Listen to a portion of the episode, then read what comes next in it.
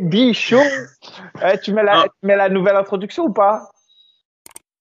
Bah non, elle a pas été encore faite. bah, Je te l'ai envoyé le son, t'abuses. Ouais, mais. Ah non, non, non, par contre, non, sur le montage des introductions, c'est pas moi, c'était euh, Monsieur Capture, un gars de Lyon Ah. qui l'avait fait. Mais euh, non, le peuple n'est pas très content, Mika. Tu, tu m'as posé un, lap- un lapin ce lundi dernier. Quel menteur. Et je vais rien dire. Parce que t'étais en lune de miel. Ça Arrête dit- de mentir, arrête de mentir, je te sors les preuves tout de suite là. Ma Bah, parole que non. Pas en Tu lune de miel. T'étais pas en lune de miel. Ah ouais Ok. j'arrête. C'est bon, j'arrête. Mais non, Ouais. mais tu m'as dit que tu pouvais pas, mais bon. Moi, tu m'as Euh, Écoute, c'est la première fois de ma vie, je vis comme ça dans la tranquillité. Arrête, ça me arrête, tu mens. Ma parole, tu mens. tu m'as dit, Arrête c'est ma vie. Il n'y a pas autant de bruit chez moi, je peux, je peux dormir quand je veux. Mais bon, ok, c'est bon, d'accord, c'est ma faute. Mais t'es un grand menteur. Mais bon, on va rattraper quand même l'actualité. euh, On va rattraper sur les deux dernières semaines. Euh, D'ailleurs, on s'est fait remonter par, euh, par la old school. Calmez-vous, les gars de la old school, là. Ah On oui, oui, oui, c'est vrai qu'il y a. ouais, ouais. Oh, j'ai dit calmez-vous, on parle de vous. En plus, on a parlé de vous la dernière fois pour dire qu'au Road Contender, il y avait une belle équipe d'amateurs. Et, euh, et du coup, on va revenir sur, euh, sur les événements qui sont passés euh, sur les deux dernières semaines. Et on va venir aussi sur les événements à venir. Alors, pour les informations, voilà, ça va être du traitement d'informations euh, plus ou moins précis, puisqu'on ne peut pas être sur tous les galas. Mais on va vous faire le retour des Français qui ont combattu le dimanche 7 juillet, non, le dimanche 3 juillet, pardon, euh, lors de l'Abu euh, ouais, l'UAE Warrior Arabia. Donc, euh, on fait vite mettre le traitement des, des résultats. Je sais pas ce que tu en penses, moi, Ibi. Oh non, bien, bien sûr, je voulais juste en fait me remettre à jour et mettre, et mettre les résultats devant parce que je sais qu'il y avait plusieurs Français. Il y avait Laïd de, la bonne école, il y avait Mehdi, Sa- Mehdi Sardi aussi qui a combattu, il y avait euh, Sami Yahya qui combattait aussi. Ouais. Et, euh, Adam euh, Meskini. ok, de- donc ouais, il y avait quatre Français. Il y avait quatre Français, c'est ça. Il y a eu quatre Français, il y a eu euh, deux victoires pour, pour les, les Parisiens, enfin, Ouais. et malheureusement deux défaites pour Montpellier à Marseillais, donc pour les deux qu'on fait la ceinture. Michael Sardi, lui, s'est imposé par soumission face à Hassan. Bon, c'est un Sardi qui promet, bon, c'était pas le combat le plus dur de sa carrière et ce sera pas le combat le plus dur de sa carrière, Mhm. mais, euh, mais il s'est imposé assez facilement dans ce combat au deuxième round. Ensuite, il y a eu un gros euh, fight, c'est celui de Adam Meskini face à Jalal Aldaja, euh, dans lequel il fait un super comeback euh, parce qu'il a, il est pas passé loin de la mort entre guillemets. Il revient et, euh, et il s'impose par KO TKO dans le deuxième round. Et donc félicitations à lui et son équipe, euh, la old school. On s'est fait remonter pour euh, pour parler de ça. Alors Mais Gaël- attends, c'est- de Ouais. qui tu parles quand tu dis Michael Sardi? Non, pas Sardi, pardon, pas Michael Sardi. Mehdi Sa- Sadi, pardon, t'as raison. Mais t'es un écorcheur de prénom. Ah, ça va. Eh ben là, tu sais qu'on va recevoir trois commentaires. Vous respectez pas les combattants. Non, mais t'es dur, ma parole, là, t'es parti de Mehdi Sa- Sadi à Michael Sardi. Waouh Mais c'est parce qu'il y a ça. En fait, tu sais pourquoi j'ai fait une confusion? Parce que déjà, moi, je m'appelle Michael et mon frère, il s'appelle Mehdi. T'as une gueule de bois, Michael, c'est ça? T'as dit quoi? T'as une gueule de bois? Oh, AB, AB, pas ce terrain-là. ensuite, ensuite, il y a Sami Yaya qui faisait la ceinture le Marseillais face à, à Nauras euh, Abzak. Euh, bah, il a perdu soumission au, au, euh, au troisième round. C'était des combats en cinq rounds, donc il s'est incliné par soumission. Et ensuite, euh, Laïd Zerouni, euh, cinq rounds, il a au bout. Il a perdu à la décision face à Islam Abdul Bazef, qui, je sais pas si tu te souviens, il avait combattu au Ares numéro 1 face à, à tu sais, au Français qui avait la ceinture du Cage Warrior. Euh, putain, j'ai oublié son prénom. Ah, Mélan, Jati. Jackie Melan. Ah, ok, ah, ok, ok. Ouais, ouais. Il avait combattu euh, face à lui, et euh, Jati avait gagné. Et là, ce gars-là bah, a fait la ceinture cette fois-ci de l'UAE Warrior Arabia et il a gagné face à Laïd. Laïd a fait un beau combat en plus. Hein. Euh, en striking, il était au-dessus, mais euh, bah, toujours pareil, grosse lacune au, sol. Et, une fois que le combat va au sol, c'était compliqué pour lui. Donc, bilan partagé pour les Français, euh, 2-2. Les Parisiens 2 euh, gagnent et, malheureusement, Marseillais, Montpellierin euh, s'inclinent.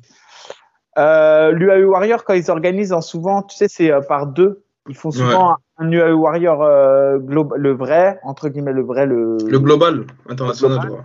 Et il y a l'UAE Warrior Arabia.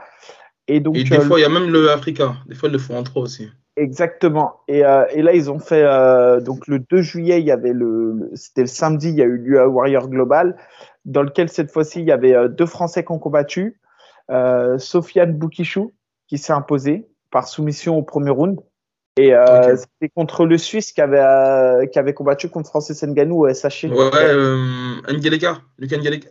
C'est ça. Et, non, toi tu, toi, tu, toi tu confonds avec. Non, c'est lui, c'est Ngeleka. C'est pas lui qui avait perdu contre Francis Ngannou Par guillotine Ouais, par. Non, parce qu'en fait, moi, il me semble que, euh, il me semble que, que il a affronté le, le, euh, le gars de la, de, du One FC. Non, non, euh, il a affronté Ngeleka. Ok, d'accord, ok, ouais, donc t'as bien raison. Ok, ok, ok, j'ai euh, confondu avec les noms. Okay. D'ailleurs, il a signé au PFL, euh, Sofyan Boukishou, juste après ça. Mais, euh, mais il est solide, hein. Ouais, ouais, il remonte bien la pente. Hein. C'est celui qui a vu affronter, pour ceux qui ne connaissent pas, euh, la vidéo elle a été virale euh, contre Lors de l'arrêt numéro 1 au Sénégal. Et là, il remonte bien la pente et il vient de signer au, euh, au PFL. Il n'a pas eu euh, des combats faciles parce qu'il a affronté Rugrug à Spinal. Et, ouais. et c'est vrai que Rugrug, ça a été dur, à Spinal aussi. il, est, il était sorti sur blessure, je crois que c'était la jambe, je suis pas sûr. Ouais, si, il s'est fait un petit peu péroné. Voilà. Et euh, mais là, en tout cas, belle victoire et, et je l'ai trouvé euh, solide. J'ai vu, euh, alors j'ai pas vu tout le combat, mais je vu en montage et j'ai trouvé, euh, en fait, il est solide sur ses appuis. J'ai bien aimé. Voilà. Okay.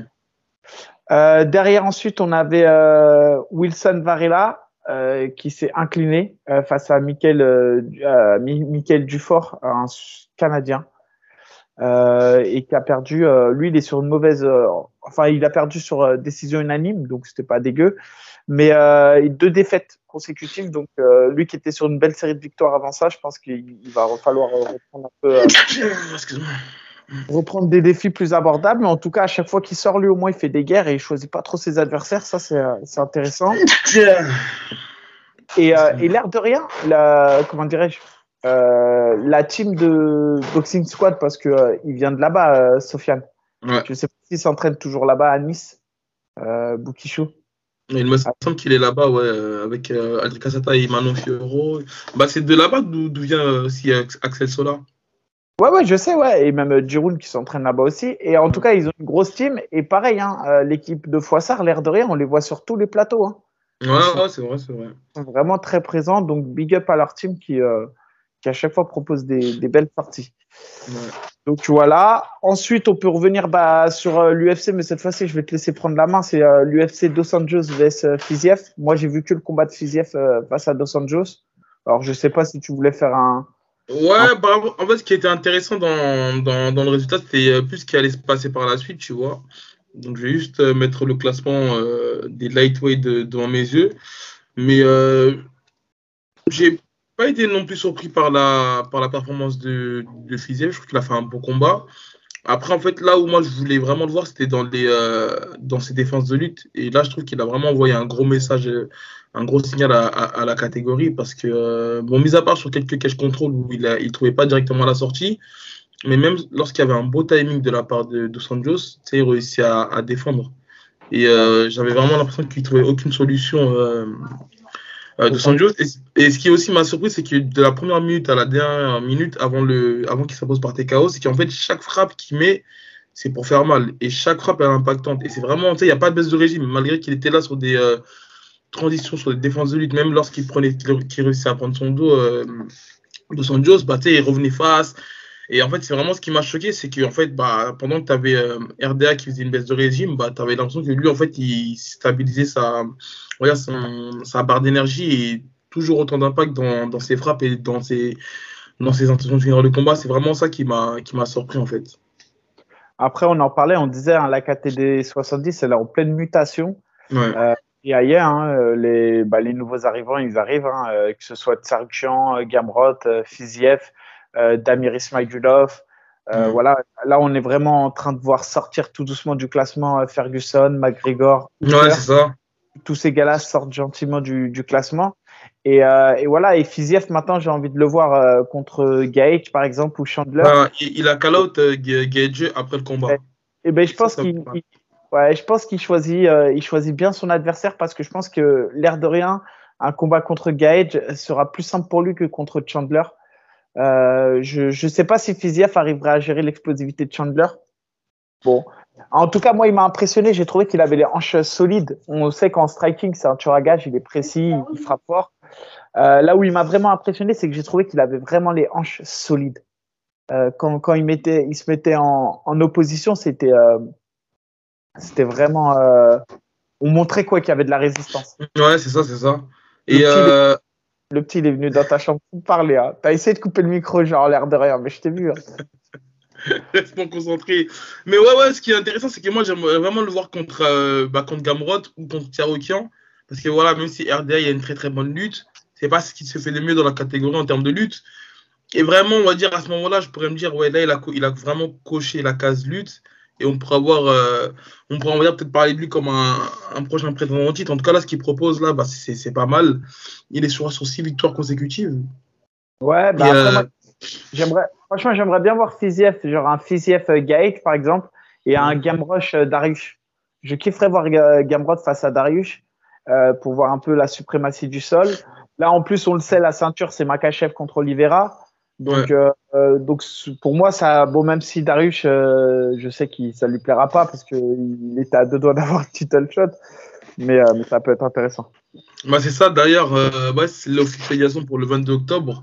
Islam Akachev contre euh, Oliveira. En fait, c'est marrant parce que, et ça, on est, il y a pas mal de personnes qui pensent la même chose. On est vraiment, on l'impression que c'est, euh, c'est euh, la, la, la, la version new school de euh, Khabib contre, euh, contre Tony Ferguson, tu vois. Même si, Ah. parlant et tout, tu vois, c'est c'est un. Ah bah non, pas du tout. Alors là, non, tu peux pas Ah. comparer Ferguson et Oliveira. Oui, Non, mais- physiquement, mais pas, pas, pas dans le. Voilà.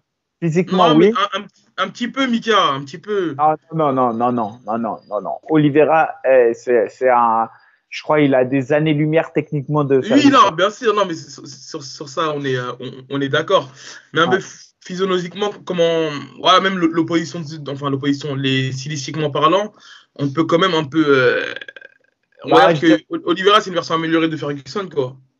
Bah non, franchement, euh, non, j'essaye de te donner raison, mais non. Non, tu, tu, veux- tu, pas oui, oui, pour Makachev par rapport à Khabib, ça, pas, j'ai pas de souci avec ça. Et encore, je trouve que Khabib, pour moi, était bien meilleur que Makachev.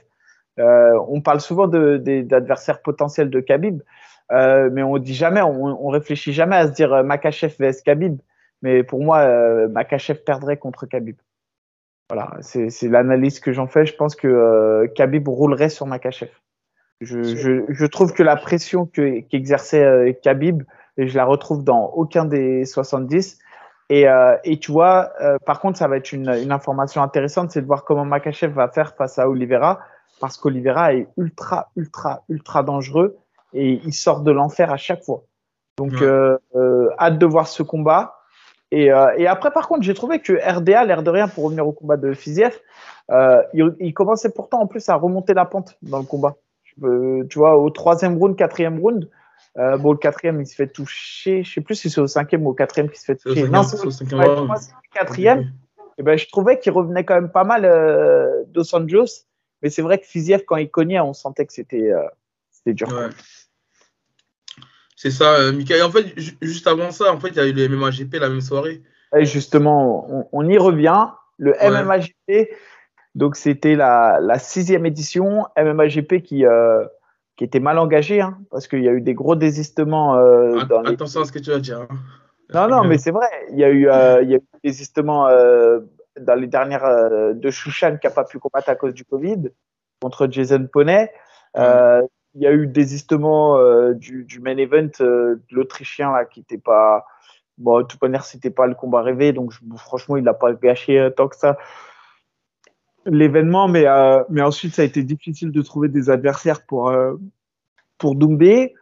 Euh, et après la carte, bah, on connaissait la carte, donc euh, si, si le main event sautait et le common event sautait, c'était une carte qui était au Mm. final euh, euh, plus plus dingo quoi. Pour moi, dans cette carte, comme je le disais, il y avait trois combats qui étaient intéressants, dont deux notamment que j'aimais bien, c'était Jason Poney vs Yacine Chouchan Et, euh, Yazid. ouais, Yazid. Et, euh, et Alphon contre Michael Kangichev. Et pour le reste, mm. pour moi, c'était des combats, bon, c'est des combats qui, qui, ont besoin d'exister et qui, qui, ont été intéressants, mais c'était pas non plus les combats du siècle. Mm. Donc, donc ouais, le, le MMAJP a eu chaud, mais au final, ils s'en sont bien tirés. Franchement, le, le, rendu final était, était pas mal. Euh, il y a eu huit combats. Pour moi, euh, c'est ce que j'ai compté. Alors au départ, c'était pas si clair parce que euh, toujours pareil dans la communication, la pesée et tout. En fait, t'as pas tous les combattants. Je, je comprends pas pourquoi ils, filment pas tous les combattants à chaque fois. Enfin, tu sais, ils, ils traitent qu'une partie des combats. Du coup, t'arrives pas à avoir une vision claire de de, la fight card. Et ça, c'est. Euh, J'espère qu'ils s'amélioreront là-dessus parce que tous les combats ont besoin d'être mis en lumière. Et c'est dommage quand même quand t'es combattant, tu fais la pesée, t'es même pas mis en photo, tu vois. Trouve que c'est. Non, mais c'est ça, mais bon, en fait, j'ai même pas envie, envie de m'exprimer là-dessus parce que, tu sais, au lieu que de prendre ça pour des critiques constructives. Moi, je vais le faire. Moi, je vais le faire. Et voilà, je, je trouve que euh, c'est dommage euh, de pas avoir une communication exhaustive sur l'ensemble des combats euh, qui se trouvent sur la carte. Voilà. Je trouve que. Euh, tout, à partir du moment où tu fais une carte et que tu dis, bon, je vais avoir 7, 8 combats et que tu as 16 combattants qui font le poids et qui se pèsent, bah, les 16 méritent euh, au moins d'être euh, sur ton affiche, tu vois. Enfin, je, Bien sûr, c'est logique, on va dire. Et même pour moi qui essayais du, du coup de suivre un peu les résultats, etc., bah, j'étais perdu. J'étais perdu parce que j'arrivais pas à, à, savoir qui combattait, qui ne combattait pas. Euh, il n'y avait pas de, de, réelle transparence et, et, donc ça, toujours pareil, je, je pense que c'est important de, de, remédier à ça. Voilà, il faut le prendre comme une critique euh, constructive.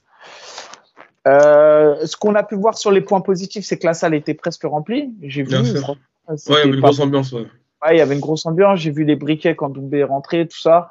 Donc, le, le, en tout cas, au niveau du spectacle, le, de l'événementiel plutôt, euh, le, le, défi est réussi puisque la salle était, était pleine et il y avait une certaine ambiance.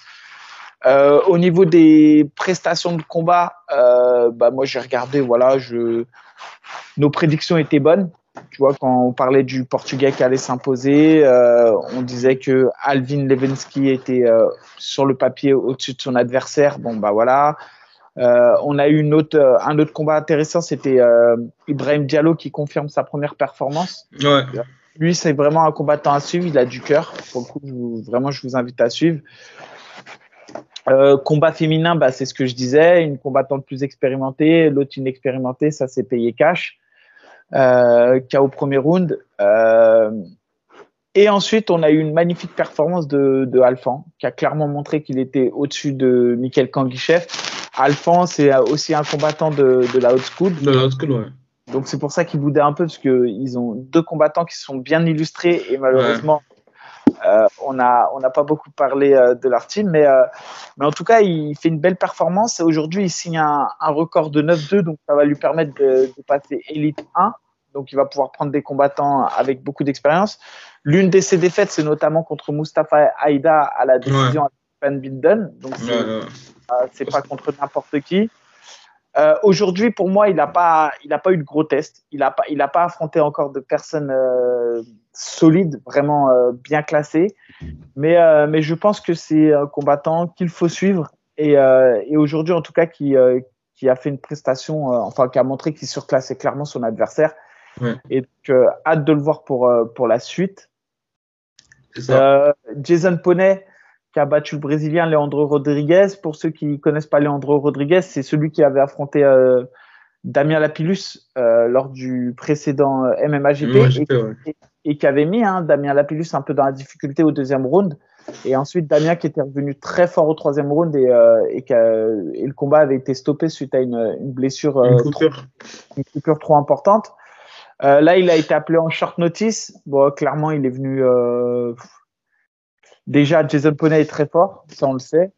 Et, euh, et malheureusement, l'autre n'a pas, n'a pas réussi à suivre. Jason Poney, franchement, il lui a roulé dessus euh, et il s'est imposé par euh, KO TKO. Donc j'espère en tout cas que Jason, euh, on le reverra sur ce gala, que euh, Alphan, on le reverra aussi sur le MAGP parce que ça, c'est des combattants qui font le spectacle. Bien sûr. Euh, et ça fait plaisir de voir des, des gars de, de, leur niveau. Pareil, je disais Oudina, Alix, etc. Et au final, le MMAGP, s'il si, continue à, à, à, construire autour de ses combattants comme Ibrahim Diallo, Scotty Moreau, etc., on va avoir des belles cartes. Euh, maintenant, il faudrait réussir à, rassembler ces combattants sur une seule et même carte pour avoir euh, genre euh, le événement qu'on a envie de voir. c'est ça. Pour, pour le main event, alors je vais Cédric Doumbé contre Shai. Donc Shai, moi j'avais déjà vu combattre et c'est un combattant, pour être honnête, que je trouve très fort et très prometteur. Euh, maintenant, pourquoi il a combattu à 77 kilos contre Cédric Doumbé? Allez lui demander. Pour moi, c'est une erreur. Euh, notice, Mika, surtout. Non, mais même, il avait rien à gagner. C'est pas sa caté. Il descendait pour combattre à 70. Il a accepté le combat. Alors moi, j'entends hein, tous ceux qui disent euh, ouais, mais euh, c'est un combattant, il relève, il relève le défi, etc. J'entends, hein, pas de souci. Mais sauf que la réalité, elle est là. Aujourd'hui, il a combattu et il a rien fait il a rien montré. Mm-hmm. Et, donc, tous ceux qui me disent, ouais, mais c'est un combattant, il a relevé le défi, nanani, nanana, écoute, à un moment donné, quand vous allez combattre, c'est pour gagner. C'est pas pour essayer de dire, ouais, je vais faire un coup de poker, ouais, je vais faire ci, je vais faire ça. Après, je suis un peu dur hein, dans mes mots. Mais pour moi, c'est une grosse erreur de sa part d'avoir accepté le combat.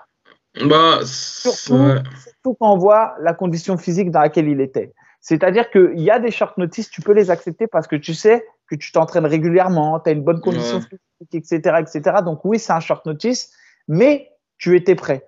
Mais là, clairement, le gars, il n'était pas prêt. Et en face, en face de lui, c'est pas, on te, on te, le mec, il a 2-1. Donc il a, il mm, affronte un mm, mec mm. soi-disant qui a 2-0, mais Doumbé derrière, c'est plus d'une, je sais pas, une trentaine, quarantaine de combats de très très haut niveau. Et je trouve sur la grande scène mondiale. Ouais, et, franchement, j'ai trouvé que c'était pas une bonne décision pour lui. Après, félicitations à Cédric Doumbé qui s'est imposé et qui peut-être aura son ticket pour rentrer à l'UFC de cette manière. Mais euh, c'est un combat qui m'a pas bah. impressionné, euh, ni, ni d'un côté ni de l'autre. Pour être honnête, j'ai rien à retirer de ce combat.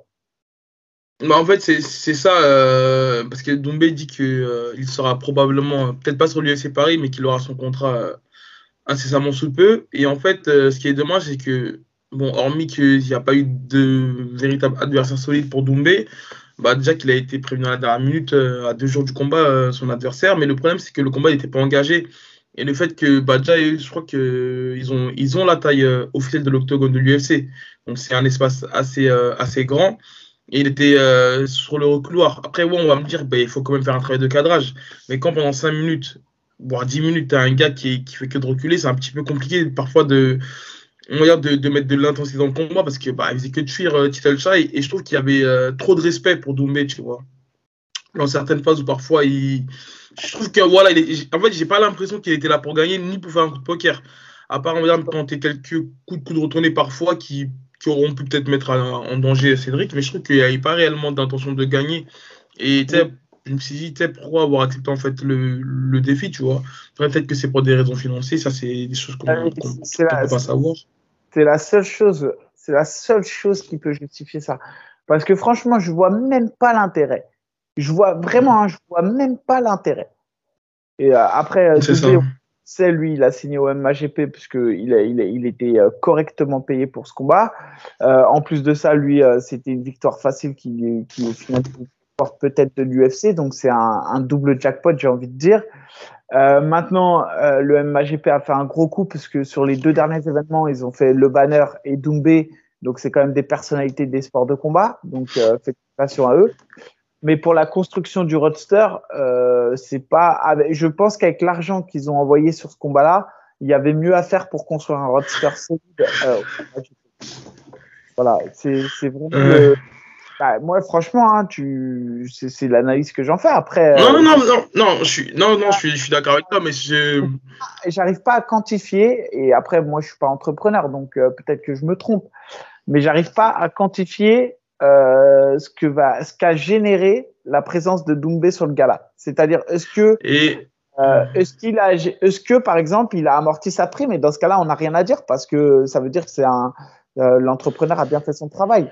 Oui, il a dépensé 50 000, mais il en a, il en a rapporté 150 par exemple. Donc oui, maintenant je je sais pas, je j'ai du mal à non, comprendre. J'ai l'impression qu'il vise un peu sur du one shot le MAGP, enfin, et que c'est pas sur la sur, le long terme, enfin.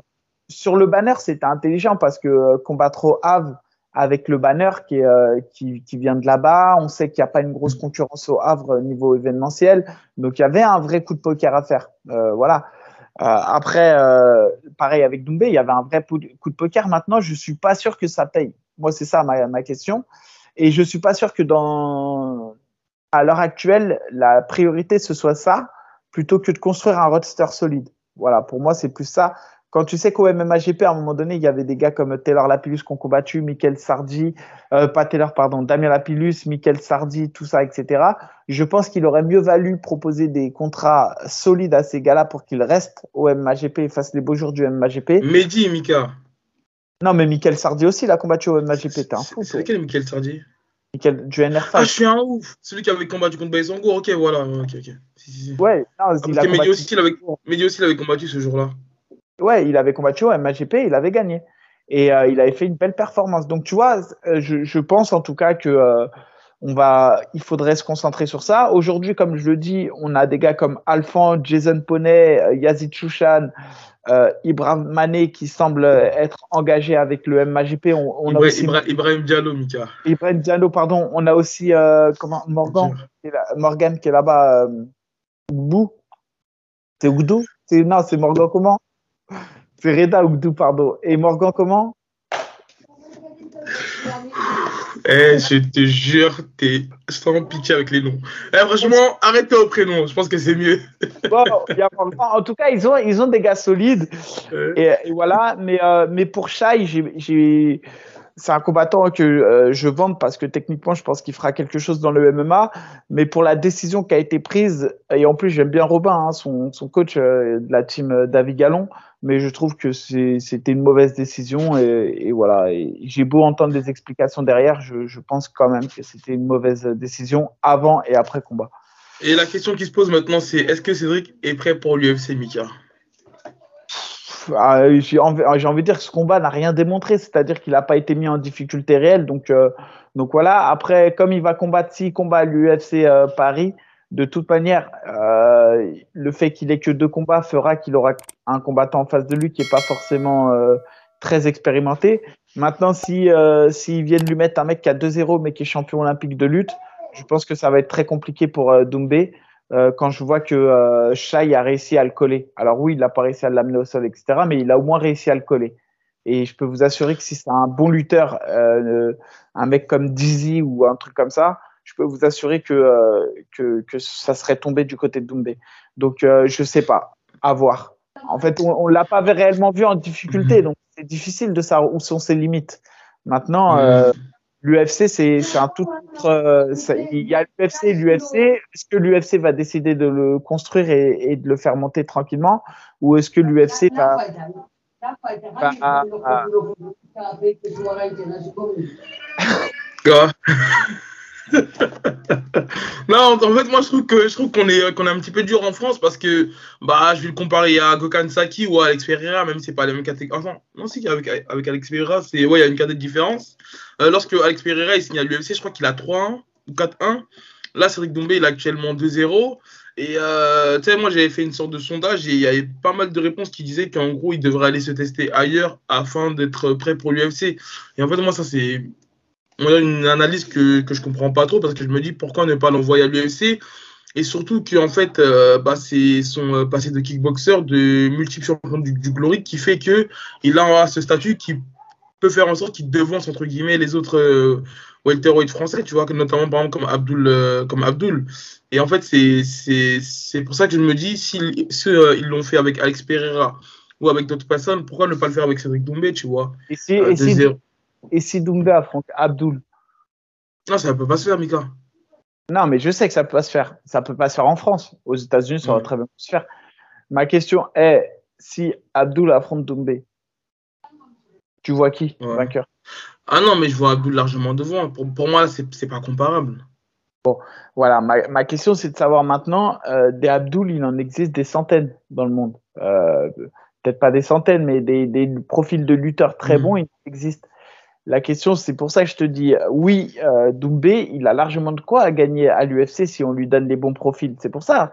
Euh, Doumbé, il est quand même, c'est une personnalité euh, influente dans les sports de combat et en France. Donc, si l'UFC a la volonté de le construire, Doumbé, sur 2-3 ans, on peut lui mettre des gars qui vont faire que c'est, ça colle à son profil.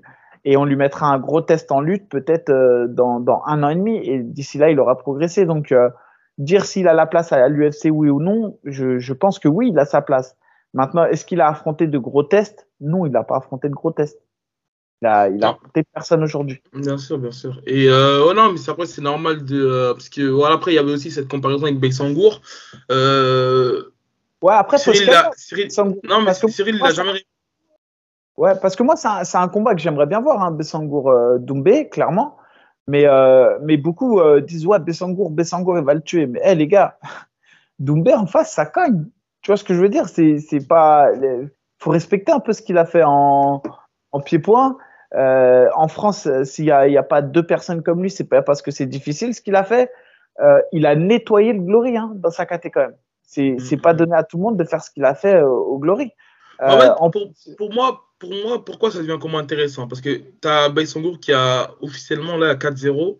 Il me semble qu'il est euh, normalement sur 6-0, deux combats qui n'ont pas été euh, comptabilisés. Et on va dire que tu as, as, as Baïsangour qui excelle euh, on va dire, dans, dans les sports de prévention et notamment aussi sur, avec, une très bonne, euh, avec un très bon striking. Et derrière, bah, tu as Cédric Doumbé qui, je ne vais pas dire qu'il est unidimensionnel, mais qui, qui, excelle dans son domaine qui est le pied-point. Donc c'est pour ça que ça peut faire un combat équilibré. Et sachant que. Je kifferais l'UFC, ils les mettent en prélims, les deux. Et, disent, et, celui qui gagne, il a le contrat UFC 4 combats. tu vois, après, voilà, bah, Cédric Doumbé. En fait, je trouve que parfois les Français on rentre trop dans le jeu. On sait que Cédric Doumbé, il trash beaucoup, il dit qu'il veut prendre n'importe qui. Mais il, on va dire il n'est pas con pour tomber dans le piège et dire oui, j'accepte Baïsangour parce que tout simplement. Mais, moi, moi, quand tu dis ça, euh, tu as raison, il, il, fait des constructions de carrière, des choix de construction et tout. Mais après, je, je pense aussi que de l'autre côté, du côté Bessangour, j'ai l'impression, je parle des fans, hein, j'ai l'impression que le combat est gagné d'avance, mais, mais mollo quand même. Mollo. En fait, non, en, en gros, je pense que ce qu'ils veulent dire, c'est qu'en gros, voilà, tu dis que tu peux affronter tout le monde, là, on a un vrai test pour toi, donc on va voilà. voir ce que tu peux faire. C'est plus moi, dans ce sens-là que. Ah, et ben moi, je le prends aussi dans ce combat, parce que moi, ce que j'aimerais, c'est voir le combat. Mais pourquoi ouais, j'aimerais voir le combat? Attention, moi je mets pas de pronostic hein, sur ce combat. Sur ce combat, je dis euh, et pour moi-même, euh, Doumbé part avec un avantage hein, sur ce combat. Euh, ne serait-ce que par sa gestion des grands, des grandes expériences et sa gestion de, des, des, des... enfin, euh, il a quand même une expérience de ouf, faut pas oublier. Et, euh, et par contre, oui, oui, je suis d'accord que ça aurait été un combat de ouf parce que c'est le combat que tout le monde attend, parce qu'il y a une histoire aussi qui est vendue derrière entre le petit prodige du MMA Factory. On sait que Doumbé, il y a une histoire avec le MMA Factory. Donc on sait qu'on peut vendre l'histoire, on sait qu'il y a derrière, il y a une histoire à vendre. Et on sait qu'on a deux profils euh, différents, on sait que le combat va être engagé. Donc évidemment, j'ai envie de le voir ce combat. Mais attention à tous ceux qui pensent que c'est une formalité pour Bessangour. Hein. Franchement, je suis pas. Non, je suis pas... non bien sûr, c'est pas gagné d'avance, mais en tout cas, on sait que c'est un combat qui risque d'être très très équilibré, même peut-être un léger avantage pour qui, euh, qui est euh, plus complet, tu vois. Bah, euh... peut-être peut plus complet, mais qui a des années-lumière du niveau de striking de, de Doumbé. Et Doumbé gagne des primes que Bessangour ne peut pas gagner actuellement. Et je pense que Doumbé fait un investissement sur lui-même. C'est-à-dire que euh, quand il prépare ses camps d'entraînement, moi je l'ai vu au SBG avec Azael, etc. Attention, c'est, il n'est pas encadré par n'importe qui. Il a, oh, il bien. a lui, euh, c'est pas. Euh, on n'est on n'est pas sur. Non, non, franchement, attention. Il faut pas sous-estimer son intelligence de son intelligence. Donc en tout bien cas, sûr. oui, c'est un combat que j'aimerais voir en tout cas. C'est ça, Mika. Je crois qu'on a fait le tour sur euh, l'actualité du MMA français. J'espère qu'on n'a rien, qu rien, oublié. Non, après, si, on attends, juste, on revient hier sur le combat Rodriguez-Ortega. Ouais, bien sûr. Ouais. Voilà. Euh, bah, vas-y, je te laisse faire le débrief. Hein. Bah, un combat qui avait plutôt bien débuté dans l'intensité. Quand même, léger avant avantage à, à, Rodriguez qui euh, connecte euh, à deux, trois reprises ah, Ortega. Et en fait, là où j'étais un petit peu dans l'incompréhension, c'est quand j'ai vu que Ortega acceptait, on va dire, l'échange euh, en boxe, parce qu'on sait que Rodriguez, c'est pas non plus le meilleur striker, mais tu sais, il a une boxe particulière. Enfin, je suis un petit peu dur dans ça, mais je parle vraiment dans, on va dire, dans la, dans les danses techniques, dans le sens où c'est pas, comment expliquer C'est quelqu'un qui, qui, frappe, qui, qui reste très dangereux debout, mais qui frappe euh, peut-être de, de, de, différents angles. C'est atypique, c'est pas structuré. C'est atypique, c'est ça. C'est atypique. C'est ça. Et en fait, euh, j'ai trouvé que c'était vraiment un risque pour, euh, pour, pour Brian, parce qu'en fait, lorsqu'il a commencé à échanger, j'ai pas l'impression qu'il échangeait pour préparer son homme au sol, tu vois. Et après, à un moment donné, dès qu'il a vu qu'il s'est fait toucher, il a essayé d'ajuster et d'emmener le combat au sol. Malheureusement, il y a un takedown qui est défendu.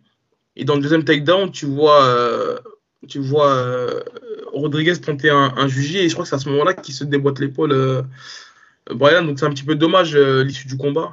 C'est un petit peu dommage parce qu'on aurait voulu voir plus que ça. quoi. Ça, parce qu'on sait que Ortega, en plus, c'est un zombie. Un... Au moment où le combat va dans son domaine, c'est-à-dire au sol, euh, malheureusement, bah, le combat se finit. Après, oui, la physionomie du combat fait que, euh, en tout cas, le premier round, je l'aurais scoré euh, Rodriguez tel que, tel que ça se déroulait. Mais, mais après, je, je, pense qu'Ortega se serait imposé dans ce combat. mais c'est vrai que j'ai pas compris que Ortega a mis beaucoup de temps en fait avant de dire ok c'est compliqué en anglais. Et c'est vrai qu'il a accepté un jeu dangereux en tout cas. C'est ça. Et je suis, je suis assez déçu hein, pour pour Ortega parce que Jusqu'à maintenant, ces, deux seules défaites, c'était Holloway et Volkanovski. Euh, donc, c'était les champions.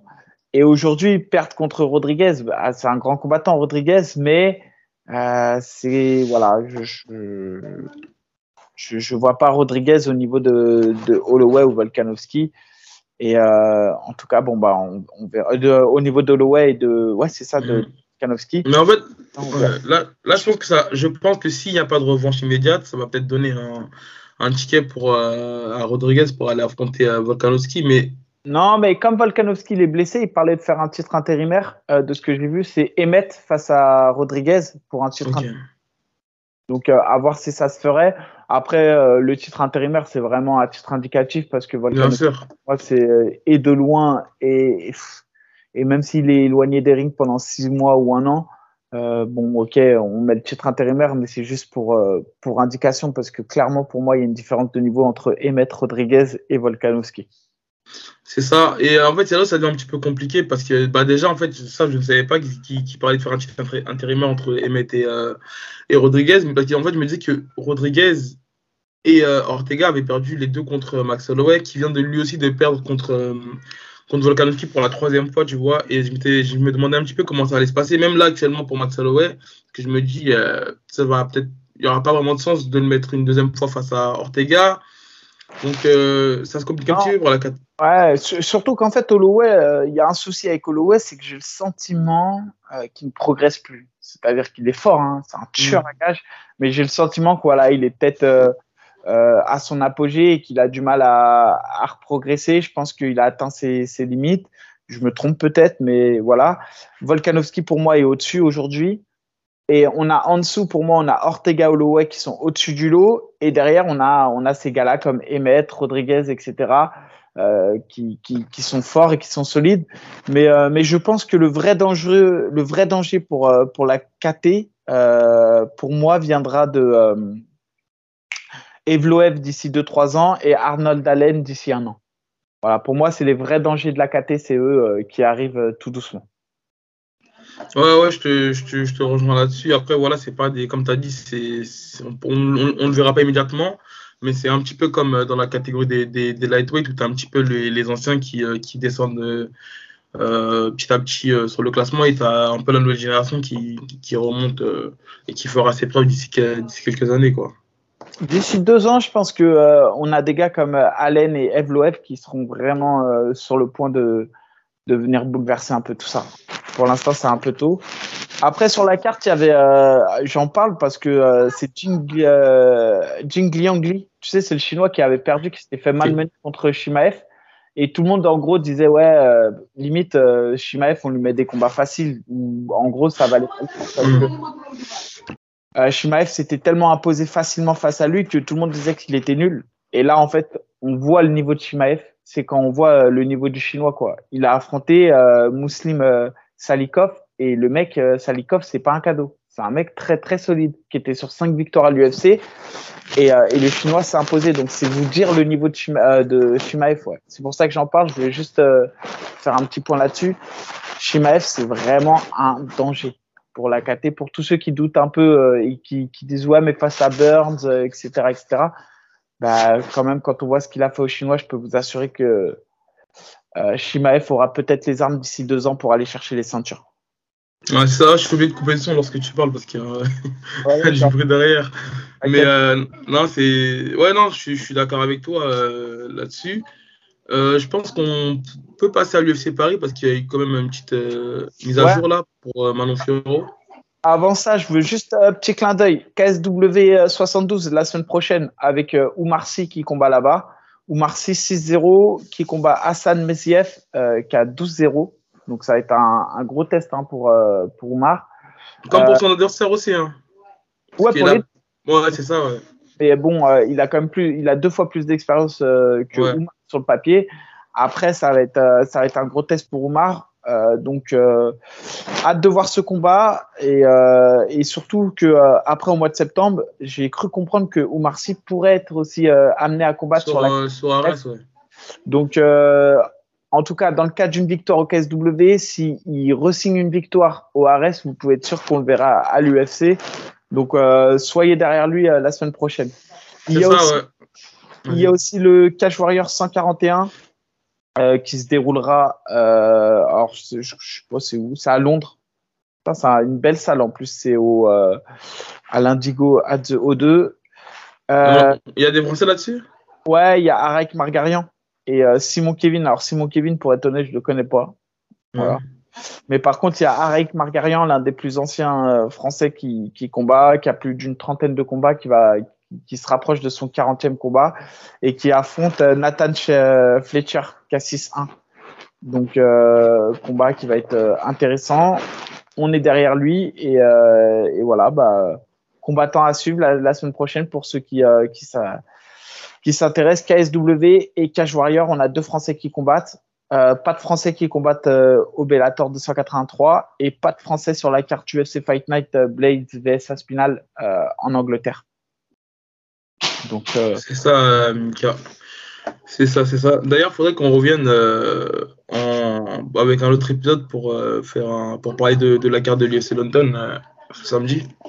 Bah ouais, après, euh, sur la carte, être une carte de ouf. On a Nicolas Dalby, euh, il y a Mokaef, que j'aime beaucoup, Amir Khani, euh, Wood, il y a, ouais, si, il y a Paddy Pimblet et, et Aspinal. Franchement, ça va être une carte de ouf. Il y a 14 combats, pour vous donner une idée, et il y a à peine 5 Anglais. C'est tout ça pour vous dire que euh, sur l'UFC Paris, on risque d'être à peu près dans ces mêmes eaux-là, je pense, Ouais, mais c'est un peu ce que je disais, parce qu'en fait, lorsqu'il y a eu l'annonce de l'UFC Paris, tout le monde s'affolait sur le fait qu'il y, qu'il y allait avoir beaucoup de Français qui allaient signer. Et en fait, moi, j'ai pris justement, euh, j'ai regardé, c'était l'UFC London ou Liverpool qui avait eu avec Paddy Pimblet. C'était Londres, c'est Londres. Voilà, bah en fait, bon, même s'il y a un plus gros roster là actuellement, je pense, euh, chez les Anglais à l'UFC, bah, ils n'ont pas, ils ont pas forcément recruté de, de, de, de nouvelles pépites, tu vois. Ils ont fait avec ce qu'ils avaient sous la main, ils ont, ils ont complété la carte de cette manière-là. Donc, euh, je pense que c'est, comme tu as dit, c'est ce qui va arriver en fait sur l'UFC Paris. Ouais, mais Ah. après, alors, dans ce cas-là, il faut quand même rectifier un peu. C'est que je pense qu'il faut, dans ce cas-là, il faut plus euh, raisonner euh, type Royaume-Uni, c'est-à-dire rajouter à l'Écosse et l'Irlande, Ouais. Pays de Galles à ça. Et si tu comptes tout ça, on a un combat, euh, deux combats, trois. Ouais, on est plus proche de sept combats quand même. Donc, euh, ça laisse de la place encore sur la carte Paris parce qu'actuellement, je crois, il y a quatre Français engagés. Euh, cinq Français, mais on va y revenir. En tout cas, la semaine prochaine, gros UFC. En plus, ça sera dans les bonnes horaires, donc on pourra vous faire un bon débrief. On Ouais. pourra peut-être en milieu de semaine faire un point notamment sur Aspinal, futur adversaire de Cyril Gann, je pense, en cas de Ouais. victoire Aspinal et, et de Gann. Peut-être même pour une ceinture intérimaire si, euh, si euh, le, le Francis Ngannou ne revient pas. Et, Ouais, euh, ça. et voilà. Après, on peut revenir ouais, sur l'UFC Paris. Ouais, c'est ça, parce que euh, j'ai vu que l'adversaire de Manon Fioro est out. Et euh, tu m'as dit qu'il y en avait une nouvelle, c'est ça? Ouais, bah, en gros, c'est. euh, Alors, pour moi, euh, c'est Shukagan qui devait euh, combattre. Ça s'est pas fait pour des raisons personnelles. Elle devait affronter Jessica Andrade. Et si je comprends bien aujourd'hui, Jessica Andrade ne peut plus parce qu'elle est blessée. Et euh, Shukagan, qui ne devait pas combattre pour des raisons personnelles, euh, peut désormais combattre. Donc, euh, ça revient en fait à affronter euh, l'adversaire initial pour, pour Manon Fioro. On a Cyril Gann contre Tuvaza, Nassourdine contre Buckley. Et aussi, je vois celle qui passe inaperçue, c'est Zara Fern qui combat euh, Aline Perez. Zara Fern qui n'a pas encore gagné à l'UFC. Donc, euh, compliqué pour elle. Parce que, euh, pareil, si elle perd ce combat, je pense que ça va être un peu la fin pour elle. C'est vrai qu'on croyait qu'elle était cutée de l'UFC parce qu'elle a 0-2 là actuellement à l'UFC. Et médiatiquement parlant, bah, on n'entend pas parler d'elle. Donc c'est vrai que moi je pensais qu'elle était plus dans le roadster, mais effectivement elle, elle y est encore. Donc, Elle est euh, encore. Ouais. Et euh, et il y a, par exemple, il y a Nasrat aussi, j'ai vu sur la carte contre Mac Dessy. Ouais. Ça, Ouais. ça va être un beau combat. Et, euh, et j'ai appris de récemment, ça je savais pas, euh, que Fares Ziem, son manager Ali Abdelaziz, a dit qu'il fallait considérer que Fares Ziem était toujours dans le roster UFC. Ouais, c'est ce que j'ai entendu aussi.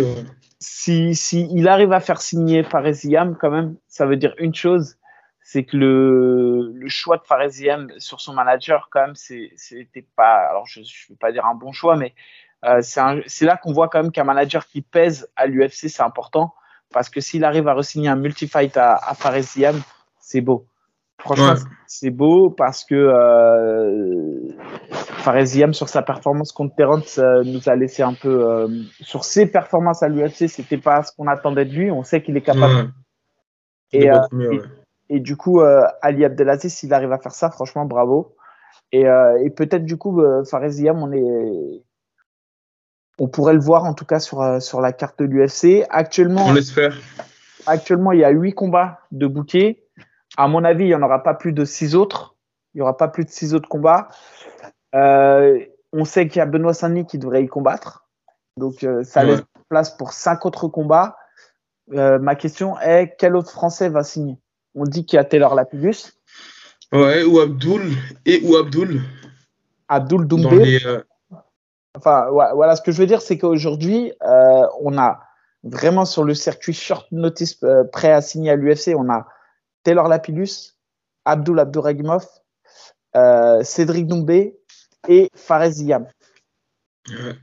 On est d'accord Et encore Cédric Doumbé, parce que dans son interview d'après-combat, il dit que la prochaine fois qu'il combattra, ça va être sûrement en gros à l'UFC, mais pas en France. Donc en fait, à ce moment-là, j'ai cru comprendre qu'il qu'il éloignait les pistes euh, euh, de l'UFC Paris, tu vois. Donc euh, je l'ai un petit peu enlevé de, de, l'équation de Cédric. Parce qu'en fait, il a pas clair, il a clairement, en gros, il a, il a, il a, dit indirectement qu'il ne sera pas sur l'UFC Paris. En tout cas, après, je pense qu'il y a peut-être un, un petit peu de contradiction. Donc, comme tu as dit, ouais, moi, je mets Abdul dedans, Taylor et peut-être Fariziam et euh, Benoît Saint-Denis. Ah, et Benoît Saint-Denis, j'ai entendu aussi qu'il avait dit que non, qu'il ne combattra pas. Non, non, Il il combat- aussi, j'ai vu aussi des, des posts qui disaient qu'il qu'il combattra. qu'il combattra. Il n'y a pas l'adversaire alors? Euh, J'ai j'ai pas le nom de l'adversaire pour être honnête, mais, euh, mais je sais qu'il combat. hein. Ça, tu peux en être sûr. Il combat, même s'il continue. Pardon. Son mariage, il combat. Et euh, ouais, donc je, en fait, faut, il y a déjà quatre Français en piste. On sait qu'il y a Sani qui va arriver, donc ça fait cinq. Euh, je pense qu'on n'aura pas plus de sept Français sur la carte. Je me trompe peut-être, mais euh, mais du coup, les, les places vont coûter cher. Et on sait que Ouais. Abdul et Taylor sont presque aux portes de l'UFC actuellement. Donc, euh, donc à voir. En tout cas, ça serait une première. Il y aurait déjà Cyril Gann, Imavov. Si euh, ne serait-ce qu'on aurait un troisième euh, combattant du Factory, je pense que c'est une première d'avoir trois combattants d'une même team sur, euh, en France. Euh, sur Ouais, à l'époque, vous avez été deux à le faire. on a été deux, ouais, Taylor et moi. C'était déjà, bah, déjà à l'époque, euh, combattre à l'UFC, c'était un truc de ouf. Mais d'être deux, Alors que, euh, deux sur la même carte, c'était. à l'époque où tu euh, représentais fièrement euh, les couleurs du AO Factory avant qu'il Non, avant qu'il ne devienne un rebelle. Alors, déjà, le MMA Factory, bon, j'ai- toujours été fier de représenter. C'est normal, j'appartiens à une team et la team, c'est aussi ses partenaires, etc. Après, la vie, elle n'est pas, c'est c'est pas figé hein, dans la vie, les choses, et heureusement. Heureusement. C'est bon, c'était pour taquiner, Mika. Et oui, ben, je, je prends ça très à cœur. je prends ça très à cœur. Et, euh, et pour l'actualité du mois de septembre, AB va combattre un adversaire et cette fois-ci, c'est pas un pêcheur. AB va Je tiens à remettre les choses dans leur contexte. Mika, j'ai pris deux pêcheurs. Deux pêcheurs dans ma vie, c'était en Serbie. Parce que Guillaume Pelletier voulait qu'on remonte le, le palmarès. Sinon, sans moi, d'autres pêcheurs que j'ai pris sur mes 12 combats. Non, ben, je je vais pas me justifier. Je vais pas me justifier. je dis juste que là, c'est pas un pêcheur, c'est un bon gars, c'est un gars de la team à Foissard, justement, de la team marseillaise. Euh, ça va être un beau combat, donc euh, je serai au Ares pour te regarder, AB. Je me supporter Bah, je sais, AB, supporter à la muerte, mon gars. je, supporte moi, AB. Non, c'est ça, c'est ça. J'ai devais en fait revenir sur le 20 mai, mais bon, il y a eu quelques petits bobos en fait depuis mon dernier combat. Donc là, c'est officiel en espérant que tout se passe bien pour lui comme pour moi lors de nos préparations, pour vous offrir un, beau show et, euh, et euh, montrer qui est le meilleur poids lourd euh, du, de l'Hexagone. Et voilà, ça risque d'être un, beau combat. En tout cas, moi, je serais prêt à livrer une belle guerre, Mika, et à offrir du show. Ah bah, j'ai hâte de voir ça, moi, Ibi. Et, et... Actualité, excuse-moi. Actualité, euh, Alan Bodo coupé de l'UFC aussi. Ouais, ouais, malheureusement, ouais. Après, ça m'a pas non plus étonné. Mais bah, j'avais quand même un petit espoir parce que, en fait, euh, dans le précédent King the D, Lopez il disait qu'il n'était pas. En tout cas, qu'il n'y avait pas eu les, euh, de, de, nouvelles concernant son futur. Mais ouais, y a, ça a été annoncé là, là. Après, voilà, c'est dommage, mais voilà, moi, il pourra, on va dire, de ses ambitions se vanter d'avoir été à l'UFC. Mais c'est vrai que c'est un petit peu dommage parce qu'en fait, sur chaque combat qu'il a fait, mis à part le combat d'Aspinal, j'ai toujours, euh, je suis persuadé qu'il pouvait venir à bout de, à bout de ses combats, tu vois. C'est juste ça qui me, qui me. Ah, en tout cas, c'est surtout pour lui parce que il avait, euh, euh, il n'était pas loin à chaque fois et comme tu dis, il n'a pas réussi à chaque fois à, à basculer, à faire basculer le combat. Et du coup, oui, effectivement, il s'en voudra. 4 combats à l'UFC, 4 défaites. Il... Ouais. Qu'est-ce que tu veux que je te dise? En tout cas, on espère euh, la meilleure suite pour lui. Peut-être pourquoi pas le voir sur, euh, sur Ares, sur d'autres organisations, peut-être tout simplement en tant que consultant. Et, euh, et, et, voilà, on va dire, se on, on l'a déjà vu sur RMC ou même sur Ares commenter, mais peut-être vraiment faire une carrière là-dessus parce qu'on sait qu'il a des très bonnes qualités dans ce domaine-là. Donc euh, on, verra la suite euh, pour Alan. Mais tout le meilleur pour lui en tout cas. Et euh, voilà. Il y a de temps en temps, ouais, pour la suite, code promo, enfin code promo, il y a un lien pour les moins 15%.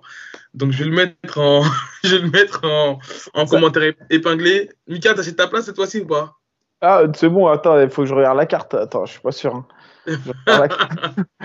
bah, la carte, pour le moment, il y a, elle, a été annoncée. Il y a quatre combats là, qui sont officiels. C'est euh, Alexandra Tekena contre. Euh, j'oublie toujours le nom.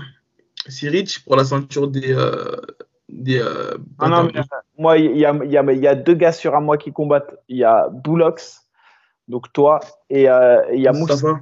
Ouais, donc, forcément, j'y serai, forcément. Et il y a aussi euh, Sangour qui affronte euh, Bobby Palette. C'est un gars qu'on a vu sur euh, le Arrest 5, je crois. Donc euh, c'est pas mal, Black Show, c'est vraiment un combat équilibré. Les deux sont invaincus. Donc il y aura pas mal de Français. Donc je pense que ça peut être une carte vraiment intéressante. Bah après, tant qu'il y a des Français, c'est toujours intéressant. Hein. C'est ça, c'est ça. Mais en tout cas, moi, le, combat, le combat Mustafa Ida contre Demarté Peña, je trouve vraiment que déjà, ça va permettre à Mustafa de passer, on va dire, un, un, niveau, c'est ça, un niveau dessus. Euh, en, fait, ce que, ce que j'aime moi dans ce combat, c'est que Mustafa Ida, on a toujours le sentiment qu'il est un peu frêle, dans le sens où physiquement, on sent qu'il n'a pas encore un physique euh, d'homme.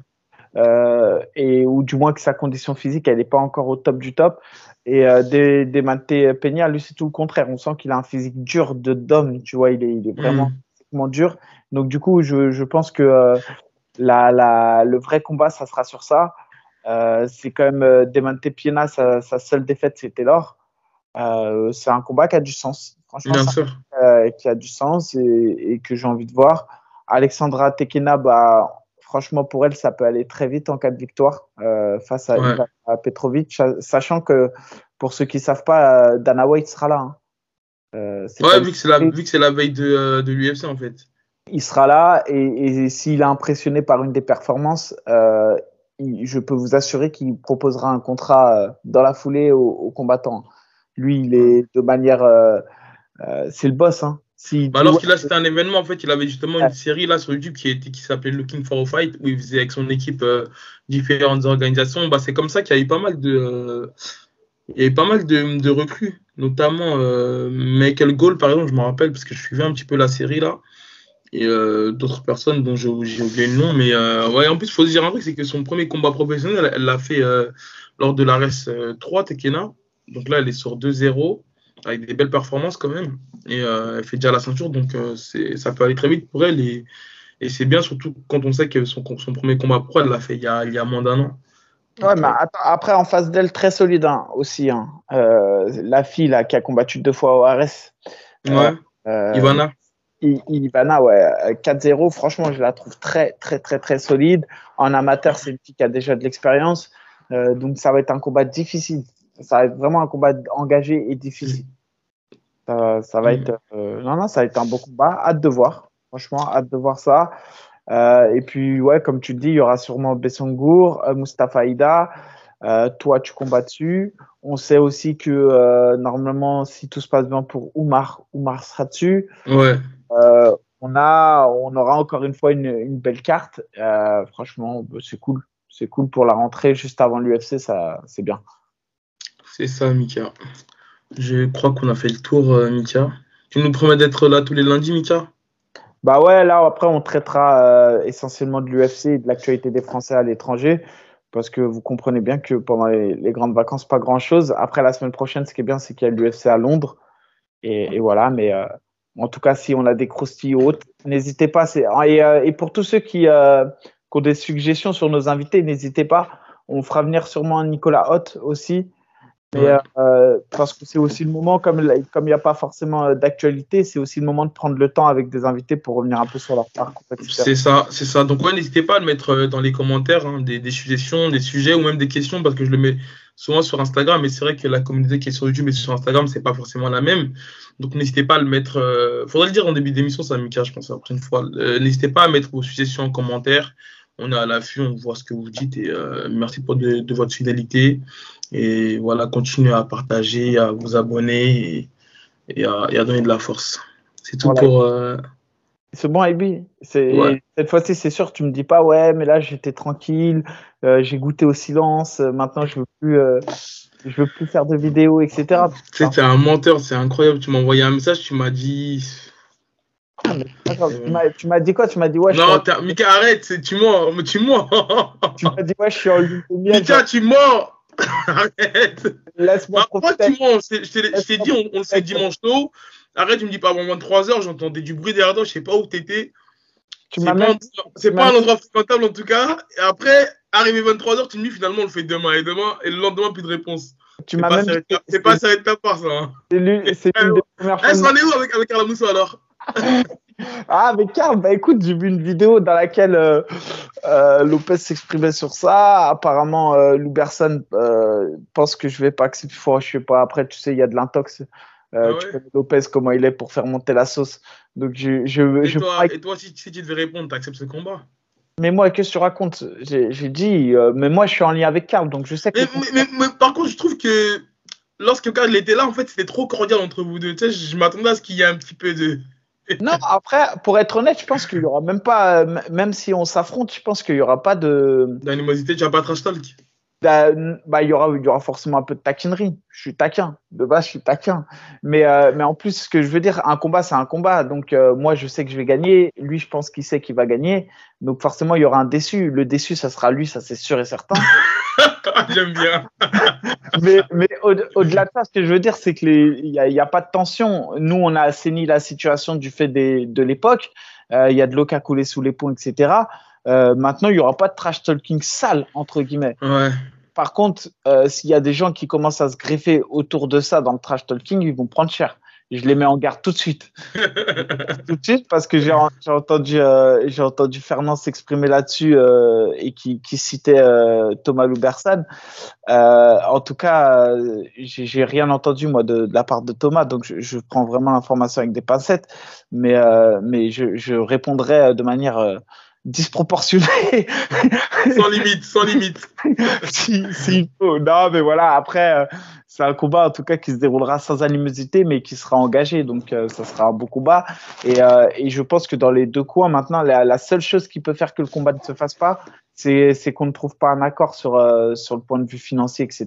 Donc, c'est autre chose. C'est des discussions en off. C'est ça. Donc, en tout cas, on espère. Et, et les 1000 euros, le pari des 1000 euros, où ça en est? Écoute, faut que je lui donne mon rib. Je vais lui donner mon rib, par exemple, parce que pour l'instant, j'ai silence de sa part. Donc, je vais lui donner mon rib. Mais euh, Guillaume Pelletier, lui, avec qui j'ai parié aussi, euh, il m'a demandé mon rib. Je lui ai envoyé. Donc, j'ai pas reçu le virement encore. donc, euh, voilà. Mais, mais il m'a dit qu'il faisait une retenue sur tout ce qu'il me devait de, de, tout ce que tu lui devais. Donc, je savais que tu allais en venir à l'acheter. et il y, y, a même Taylor, hein. Taylor Lapillus aussi.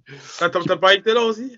Ouais, il me doit, il me doit de l'argent aussi, mon Taylor. Ah ouais, Mika, tu t'es mis bien pour cette soirée. Hein. Mais d'ailleurs, en plus, en parlant de, de ça, il y a Amine aussi qui a fait euh, un retour à Minayu par rapport, on va dire, à, sa, à, son, à son orbite, à son œil, à sa blessure, qui a dit qu'en gros, c'était pas une fracture orbitale et voilà, d'ici quelques semaines, il sera de retour à l'entraînement. Donc, euh, c'est une bonne nouvelle et on va dire, on attendait un petit peu ce, ce, ce poste-là, tu vois, pour qu'il nous Ouais. éclaire un petit peu euh, sur la situation. Bah, en gros, il dit bien qu'il a une, euh, je crois, c'est une fissure sur le plancher orbital sans insertion. Donc ça, c'est bien pour lui parce que du coup, euh, euh, bah, du coup, il, pourra revenir d'ici deux trois mois à la compétition. Donc voilà. Après, je pense que la polémique, elle est finie. Ça sert à rien de l'entretenir. Enfin, Ouais, bien sûr. Non, bien sûr. Bah, bah, ça a mis fin la polémique, justement, le fait qu'il fasse euh, ce poste-là, parce que voilà, c'était un petit peu. on attendait quand même, on va dire, une réponse de sa part. Donc euh, voilà, en tout cas, pour la suite, euh, je pense qu'il n'y aura pas de jeu concours. Donc, ce que je vais faire pour éviter les, euh, les, polémiques et ceux qui braillent pour rien, c'est que je vais choisir dans les commentaires et je vais offrir deux places. Je pense que ça va être beaucoup mieux comme ça parce que ah, les, faux jeux concours et tout, ça, ça y est. Hein. Il, y en a assez de ces rumeurs-là.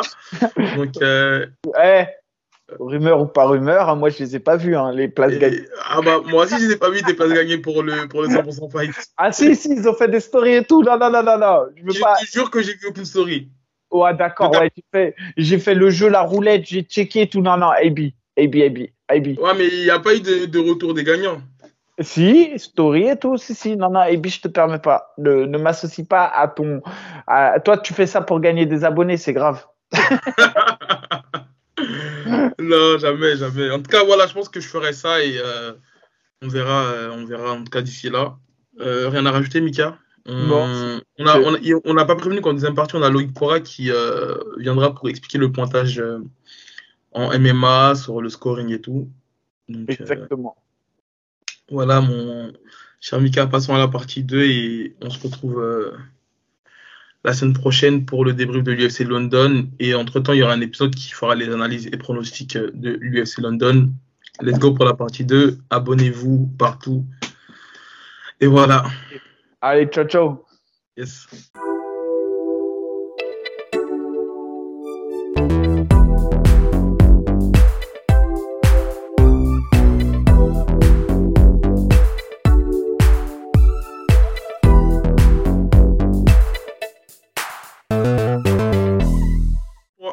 Sur Arès ou euh, ça s'est arrangé? Bah écoute, on verra, hein, ça, dépend, euh, ça dépend de Monsieur Lopez, hein, comment il Bon, ouais. attendez, on commence sur ça, c'est très bien. On enchaîne direct. Euh, on a Loïc Pora avec nous pour ceux qui, parce qu'on n'a pas fait les présentations. Donc Loïc Pora, c'est euh, une figure euh, quand même assez emblématique euh, dans, dans le milieu du euh, MMA français, qui a commencé euh, en combattant aussi, qui a combattu euh, à haute tension à l'époque, euh, qui ensuite a travaillé, me semble, au Cajun, Oui. si je dis pas de bêtises, temps, ouais, entraîné euh, même Tom Duquesnoy. Ouais, Euh. Voilà. Et ensuite, du coup, tu as, genre, je sais pas si je me trompe, mais c'est ta salle, euh, Mhm. peut-être avec d'autres associés, euh, le Platinum à Paris 13. Mhm. Et donc, tu as eu euh, aussi un peu toutes les casquettes, combattant, entraîneur, euh, un peu de management aussi avec du Quénois. Tu as Mhm. ta propre salle. Et en plus de ça, bah voilà, tu, euh, un peu comme Triso, tu euh, es, dans l'équipe euh, euh, de la fédération. Tu es un arbitre depuis longtemps. euh, voilà. Alors, nous, de base, l'objectif, c'est vraiment de t'interroger parce que euh, on sait que beaucoup ne comprennent pas un peu euh, comment on score euh, les rounds, comment ça se comptabilise, etc. moi, moi- moi, le premier. Et, euh, et T'as pris ta est là, il y a- il y, a les notes, est là. Et, et après, au-delà de ça, c'est aussi de savoir, parce qu'on sait que les critères de notation, maintenant, round par round, ils bougent un peu le scoring, et de Mhm. comprendre un peu qu'est-ce qui est scoré et qu'est-ce qui fait qu'on peut gagner ou perdre un round. Euh, Mhm. même si parfois, euh, je vois le, le grand public et moi-même maintenant, des fois, j'arrive pas à comprendre certaines décisions. Donc, ça peut être intéressant. Et enfin, on va revenir euh, après ta présentation, parce qu'on va te laisser te présenter, Mhm. mais on va revenir direct sur un, un, un sujet bouillant. Euh, A-t-on des chances de te voir euh, sur le RS parce De je te que revoir, des- de le revoir. ouais, de te revoir sur le RS parce que je trouve euh, assez dommageable euh, ce qui s'est passé, surtout pour toi au final. Mhm. Et, euh, et est-ce qu'on peut même te voir peut-être euh, sur l'UFC Paris? Voilà, mais je te laisse te présenter. Bah écoute, tu as fait une petite présentation assez, assez, assez succincte, mais qui était bien résumée. hein, de toute manière, bah, c'est vrai que je fais partie de, de ceux qui étaient les pionniers du MMA français, qui ne s'appelait pas le MMA à l'époque. Et, euh, euh, euh, j'ai, tout parcouru sur ce, profil-là, c'est-à-dire bah, j'ai, combattu, j'ai entraîné, j'ai formé, j'ai travaillé dans différentes fédérations. J'avais à l'époque aussi monté une fédération de Pancras qui avait été reprise par la- l'ancienne FFKMDA qui s'appelait la FFCDA à l'époque. J'ai fait, euh, j'étais formateur des juges et des arbitres pendant un certain temps aussi au sein de la fédération de, de la FFKMDA jusqu'à jusqu'à euh, arriver à, avoir ma propre salle en 2013 voilà. Et, là euh, j'ai pu euh, avoir une casquette encore un peu différente hein, celle de, gérant d'une salle de sport etc qui devait aussi gérer non pas que des sportifs pour de la compétition mais aussi des gens pour faire du loisir et d'autres activités communes au MMA comme dans la, boxe taille le cross training euh, la boxe anglaise etc voilà et, euh, et voilà, c'est un, un beau parcours, je regrette rien. C'est vrai qu'à l'époque, au Cagine, comme tu l'as, dit, euh, on avait un gros groupe. On a, enfin, on a, j'avais beaucoup de, de- grands compétiteurs français, quoi, hein, qui ont été aussi euh, des grands champions, euh, qui ont aussi ouvert des structures, des clubs, etc. Donc, euh, donc du coup, ça me fait toujours plaisir de, voir, de voir euh, des, gars qui étaient avec moi à l'époque ben, s'entraîner toujours, former d'autres champions. Ça fait une nébuleuse en fin de compte. hein. Je dis souvent, quand j'ai commencé à donner des cours, c'était en 96-17. Ça, ça, ça s'appelait même pas du MMA. Euh, au Cagine, j'ai commencé en 98. euh, J'étais tout seul avec un sac de frappe. Je faisais des roulades, des, je donnais des coups de pied dans un sac, etc. Il y a un mec qui vient me voir, il me dit Ah, Qu'est-ce que tu fais? Ben, Je lui raconte. Du coup, il s'entraîne avec moi. Puis, on était deux. Après, on était quatre. On était dix. Et puis, euh, maintenant, on doit, être, on doit être 40 ou 50 000 à travers la France. Quoi, tu vois Donc, c'est assez rigolo. Et à, l'heure actuelle, le Cagine, ça existe toujours ou pas? Oui, oui, le Cagine, c'est un gros club hein, dans le 11e. euh, en gros, euh, c'est simple. hein, tu, tu cherches un, un sport de combat ou un art martial, euh, même très exotique, euh, tu peux le trouver là-bas. Il y a vraiment tout. C'est jamais bon. C'est jamais. C'est comme dans un restaurant qui propose tout. Moi, je dis qu'il y a, il y a peut-être pas forcément ça. ouais. Bon, En tout cas, merci pour, euh, pour ta présentation, Loïc. Merci. Comme euh, Mika disait tout à l'heure, euh, bah, tu vas nous, euh, nous en dire un peu plus sur le pointage du MMA. Je pense que ça, ça va servir à pas mal de personnes parce qu'on regarde souvent euh, les combats de... AB, tu veux pas on batte le sujet direct Le sujet chaud C'est ça que les gens veulent. On y revient après là-dessus, non Allez, vas-y, on revient après, comme ça, les gens ils sont obligés de rester sur la vidéo. Ouais, ça va de rester, et puis après, Ah bah je- oui, bah oui. Donc, euh, bah écoute, on, on va laisser démarrer. Comme je disais, on voit souvent euh, des split decisions, des unanimous decisions, mais voilà, on va- en réalité, on ne sait pas vraiment ce que c'est. Je parle pour le peuple. Donc, euh, il faut qu'il nous éclaire euh, là-dessus, euh, Loïc. C'est ça. Comment, euh, comment sont scorés les rounds? Quelles sont les, les possibilités de scorage qui sont à vous? Comment ça s'additionne? Et euh, bah, qu'est-ce qu'une décision traduit? Voilà, qu'est-ce qu'est une, une, euh, décision unanime? Majorité, split, euh, draw, etc. Voilà. Ok, ok. Euh, donc, euh, il faut savoir, c'est que euh, chaque round est départagé sur euh, 10 points. Euh, le vainqueur du round prend 10 points, le perdant du round prend 9 points.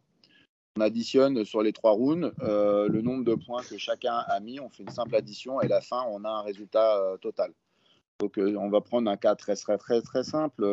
Euh, un gars a gagné euh, ses, euh, ses trois rounds, il a 3 fois 10, ça fait 30. Bouloc, c'est bon Et, euh, et l'autre, il a 9 points, 3 x 9, 27. Donc euh, 30 à 27. Le gars, le gars euh, tous les arbitres ont, ont donné, euh, tous les juges, pardon, ont donné euh, le vainqueur, euh, on va dire, euh, la, même personne. Donc il a pris 30 points. Et euh, l'autre, l'adversaire, a pris euh, 27 points. Et donc, comme ils sont tous à l'unanimité, donc les trois juges ont donné le même résultat, là, pour le coup, on va avoir une décision unanime. D'accord Euh, Ensuite, je ne vais pas trop rentrer dans les détails sur euh, euh, les, cas, les cas de figure un peu, un peu, un peu plus complexes. Mais De notation simple, ouais, un, un truc assez simple. Quand tous les juges sont d'accord, on a une décision unanime. D'accord Dès lors qu'il va avoir deux juges qui sont d'accord sur le même résultat, c'est-à-dire que le coin bleu, ils sont d'accord que c'est le coin bleu qui a gagné, et euh, il y a un juge qui va dire que c'est le coin rouge qui a gagné, là, on va être à la majorité des juges. C'est-à-dire qu'il y a plus de, il y a au moins deux juges qui ont donné le même score C'est- de c'est- majorité. C'est une split décision. Non, Euh, mais est décision, c'est partagé. Ouais, décision, par, décision partagée. Alors, ça peut être une si, ça peut être euh, décision partagée. Ah. Euh, voilà, mais ça peut être euh, souvent, on va dire, à la, la split décision euh, à la majorité des juges. Voilà, c'est ça, c'est une Voilà. décision partagée à, à la majorité. Parce qu'en fait, moi, je croyais que la, la petite subtilité entre une split décision et une majorité des juges, c'était la split décision, c'est quand, par exemple, il y en a un qui voit le coin rouge et deux qui voient le coin bleu, on dit split décision.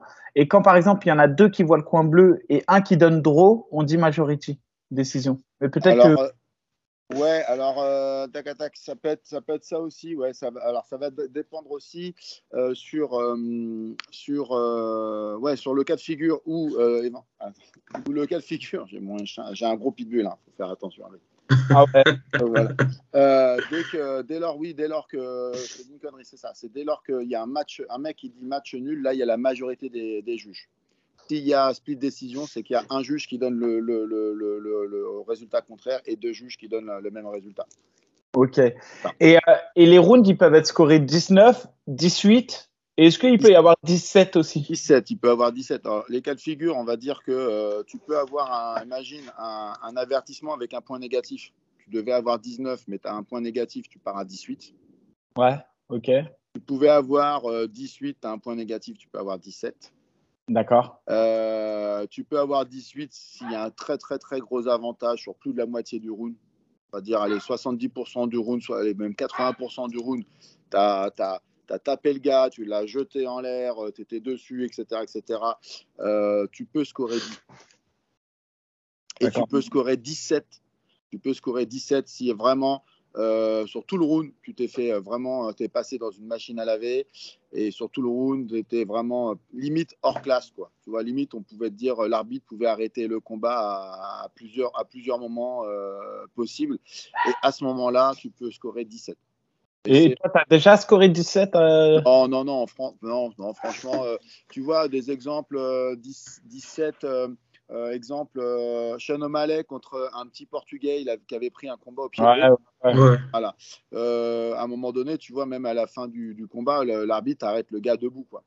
Bon, il s'est pris une branlée, euh, je crois que c'était au deuxième, ou je ne sais même plus si c'était au troisième round qu'il se fait arrêter. Et si, vous regardez un peu ce combat-là, là, ce combat-là, il peut scorer, euh, enfin, les rounds, il y a des rounds qui peuvent se scorer sur 17 parce que le gars, il n'a pas vu le jour à aucun, aucun niveau. C'est extrêmement rare. Comme, euh, comme euh, aussi le 10-10 qui peut être extrêmement rare. D'accord, ok. Et, euh, et genre, si on va dire qu'il y a- il y, a un knockdown dans le round, euh, il, il attribue directement à celui qui a infligé le knockdown, et dans ce cas-là, il y a un 18. Non, Non, pas forcément. Ça va dépendre de la physionomie du combat. Tu peux, euh, imagine, dominer tout le combat, de te prendre crochet, faire l'ascenseur. Et tu repars au combat. Bah non, ça va être un, un beau coup, un coup, un coup porté fort, dur, etc., dans les critères qu'il faut. Mais c'est pas parce que tu as pris un down que tu as perdu le, t'as perdu le round. D'accord? Ok. Ça, souvent, moi, quand j'arbitre, euh, j'entends encore euh, des coachs. Alors, soit ils font de l'intox euh, pour essayer d'influencer les juges, parce que ça, ça arrive, hein. Euh, soit ils ont encore une, une- mauvaise culture euh, du comptage euh, des points. Mais euh, des fois, ça me, je suis là, j'entends les, les coins parler et je me dis, putain, le mec, il est en train de lui dire n'importe quoi à son athlète. C'est euh, dommage parce qu'il lui raconte vraiment des conneries. La plus grosse des conneries que j'entends, et là on va revenir dans la façon qu'un juge euh, donne les points, ça va être euh, amène-le au sol, amène-le au sol. euh, si tu l'amènes au sol, tu vas gagner le round. Donc ça, typiquement, il va falloir vraiment arrêter de penser comme ça euh, pour les coachs et les combattants. Une amenée au sol ne fait pas gagner un round. Une amenée au sol ne fait pas, ne donne un, léger, avantage ou donne un avantage si seulement si l'amenée au sol, elle est poursuivie par une mise en danger immédiate de, l'athlète, euh, de l'adversaire, avec une construction derrière. Si euh, tu amènes quelqu'un au sol et que le gars se relève tout de suite, ton amenée au sol, elle ne sert à rien. Elle n'est pas comptée du tout. D'accord? Elle n'est pas comptée du tout. Donc il va falloir arrêter, euh, surtout les combattants ou les coachs, de dire euh, ouais, euh, à la fin des combats, ouais, il a amené le gars au sol euh, dix fois, etc. Bah ouais, mais est-ce qu'il a construit derrière? Parce que ce qu'il faut savoir, c'est que se relever en base, bah, vous le savez, hein, vous êtes des combattants, mais se relever en base, c'est aussi dur aussi que d'amener quelqu'un au sol. C'est un travail. Donc ça veut dire qu'il y a une construction d'un côté où il y a quelqu'un qui est offensif et qui amène au sol, il y a quelqu'un qui travaille sur sa défense et qui, euh, et qui sort. Et on ne peut pas juger à dire euh, ouais, mais qui est le meilleur ou qui est le plus fort ou qui est le plus faible. C'est un travail. Ouais. Le cash control, c'est un travail. euh, le travail de boxe, c'est un travail. Le travail de lutte, c'est un travail. La défense, c'est un travail aussi. Donc, tu ne peux pas compter un point. Les juges ne, ne doivent pas compter une amenée au sol comme une action offensive avec un marquage de points automatique. Ouais, mais ça reste une action offensive quand même. Oui, mais est-ce qu'elle est dommageable? Ouais, non, ça, ça, je suis d'accord avec toi. ouais. Et c'est justement aujourd'hui, il y a quand même, je trouve justement, euh, et je le vois à, à l'UFC, c'est compliqué parfois de suivre un peu les, les notations parce que j'ai l'impression que les critères de notation ont changé et comme tu le disais aujourd'hui, j'ai l'impression et je n'arrive pas à, à savoir qu'est-ce qui traduit ça, mais que euh, il y a un avantage au striking, du moins à l'agressivité debout ou, ou à celui qui veut faire le combat. Alors, alors il y a, Ouais, je, chose- connais pas les ouais. textes. Alors, c'est pas. Ouais, après, c'est une question. Tu vas voir qu'en fin de compte, tout est super pragmatique. Euh, ce qu'il faut savoir aussi, c'est que la politique de l'UFC, c'est une politique qui cherche à avoir du chaos, à avoir du combat debout. Et vous pouvez le constater qu'il y a de- depuis des années maintenant, c'est pas depuis peu de temps, mais depuis au moins 5-6 ans, euh, il y a un gros avantage mis sur le striking. En gros, ils veulent voir de la boxe, qui n'est pas forcément de la belle boxe ou euh, de la belle boxe taille, mais ils veulent voir des mecs avec des petits gants euh, se taper dessus pendant euh, 15 minutes ou euh, 25 minutes. Donc, c'est un peu une politique euh, euh, de, la, société, je vais dire, UFC. Ce n'est pas forcément la politique euh, des, euh, juges, etc. Mais en même temps, euh, cette influence-là crée aussi une influence sur euh, les juges et sur les combattants, puisque les combattants aussi transforment leur jeu. Euh, si tu regardes bien, il y a, très peu de, mecs. Un mec comme euh, Damien Maya, euh, on n'en voit plus beaucoup. Un mec qui boxe pas beaucoup, qui est là, tu es sûr qu'il va te faire une single leg, et puis après, il va t'embrasser au sol, il va te faire l'amour au sol, et puis il va finir par te soumettre. Maintenant, il y en a beaucoup moins. Qu'est-ce qui va se passer sur les phases de sol Ça va être un crochet, le gars, il est un peu sonné, et là, j'en profite, et puis je vais essayer de passer un étranglement ou une action, euh, une action de, soumission. Ou alors, je vais un contrôle de la cage, de la contrôle de la cage, je descends, je travaille, je brûle, je brûle, je brûle, et puis j'arrive à faire euh, une technique. Mais euh, l'influence, malgré tout, elle est sur le striking, et donc sur le striking, on va jouer sur l'agressivité, sur l'offensivité. Donc, à l'UFC, actuellement, les juges, ont tendance à aller chercher plutôt le mec qui avance et le mec qui attaque comme un critère hyper important de, euh, de notation, mais qui n'est pas euh, le critère principal de notation. Ouais, mais par exemple, euh, je sais que euh, je vois des combats, par exemple, où il y a beaucoup de touches, il y a quelqu'un qui va mettre beaucoup de volume, etc. J'ai l'impression qu'il suffit que l'autre ait été hyper dangereux sur une action ou deux actions en pied-point et, euh, et lui permettre de prendre le round. Et ça, je Ouais. trouve que c'est quand même particulier parce que euh, l'idée du MMA, c'est quand même d'imposer son style et, et de gagner un combat. Et Ouais. je, je trouve, par exemple, que euh, bah, euh, j'ai alors, j'ai pas dit en tête, mais les, les meilleurs, euh, il y a des décisions qui m'ont qui m'ont surpris. C'est par exemple Emmet face à Qatar. Même si Emmet n'a pas démérité, j'ai trouvé que Qatar a produit plus en volume et il a été dangereux en plus. Mais c'est vrai que Emmet, dans ses intentions, avait une, agressivité euh, plus importante et que chaque coup qu'il mettait, c'était pour terminer son adversaire.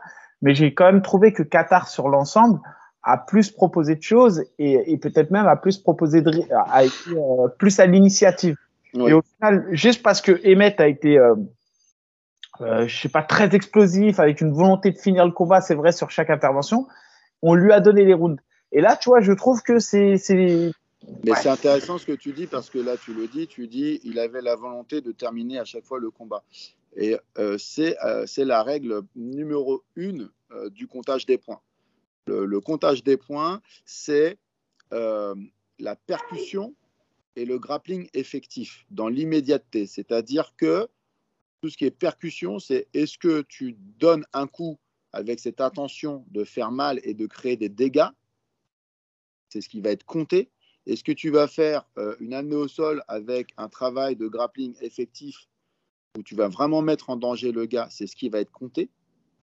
Et ça prévaut sur, malheureusement, ça j'y peux rien, hein, c'est le comptage qui est comme ça, prévaut sur la quantité.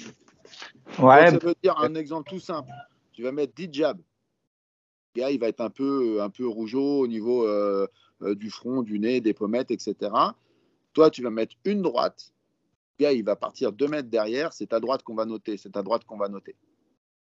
ouais, ok. Bah après, je trouve que c'est quand même, euh, tu vois, bah, c'est un critère ça que je sais pas comment t'expliquer. Euh, J'entends si c'est vraiment du jab pour euh, pour mettre du jab, mais tu vois, on avait l'époque de GSP où GSP il, il a fait des combats. euh, bon, lui, il prenait pas la droite, mais euh, Mhm. il a fait des combats stratégiques. Et... Ouais, mais il prenait pas la droite. Mais tu vois, tu à chaque ouais. Non, mais- la et tu réponds en même temps à la question. euh, que là, en- en- non, ce que tu es en train de faire, c'est un vrai travail de juge. Mécaniquement, tu es en train de faire un vrai travail de juge. Tu es en train d'analyser des combats et tu es en train de donner euh, le pourquoi du comment. Et en fin de compte, c'est ce que tu dis et, et tu as entièrement raison. Et actuellement, c'est comme ça que c'est noté. C'est-à-dire que ce qu'il faut savoir, c'est que c'est la mise en danger immédiat qui note. Je suis d'accord avec toi que pour moi, quelqu'un qui va être un peu, on va dire un, un mec que tu prends euh, comme euh, euh, Holloway. Tu as vu, Holloway, c'est un des gars qui a le plus gros débit, etc. etc. Et tu vois qu'il a tapé, il s'est, il s'est battu contre Volkanovski, qui est plus petit, mais qui a des bras plus longs. Enfin, bon, il y a plein de choses qu'il faut rentrer en compte. Mais tu, vois que, tu voyais que Volkanovski, malgré tout, il a, il a cherché à chaque fois à taper très, très, très, très fort. Ah ouais. Alors que Holloway, c'est un mec qui est un useur. Il, use. C'est comme euh, les frères Diaz. C'est des mecs qui rentrent dedans, ils se prennent plein de coups dans la gueule, mais ils t'usent.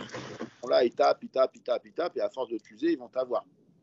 Mais si tu veux, le critère de comptage, il est sur Volkanovski parce que euh, dès que Volkanovski fait quelque chose, on voit qu'il y a tout de suite euh, du dégât et ça fait mal euh, Là, tu parles pour les, pour les deux premiers combats, parce que pour le troisième, il n'y a même pas de polémique au final. Oui, oui, ouais, c'est sûr. Mais tu vois, c'est vraiment hyper intéressant. Donc, c'est ce qu'il faut vraiment prendre en compte. Et c'est pour ça que si les combattants regardent l'émission et qui veulent vraiment être sûrs de gagner un combat, il faut peut-être faire moins, mais faire plus fort. Ok.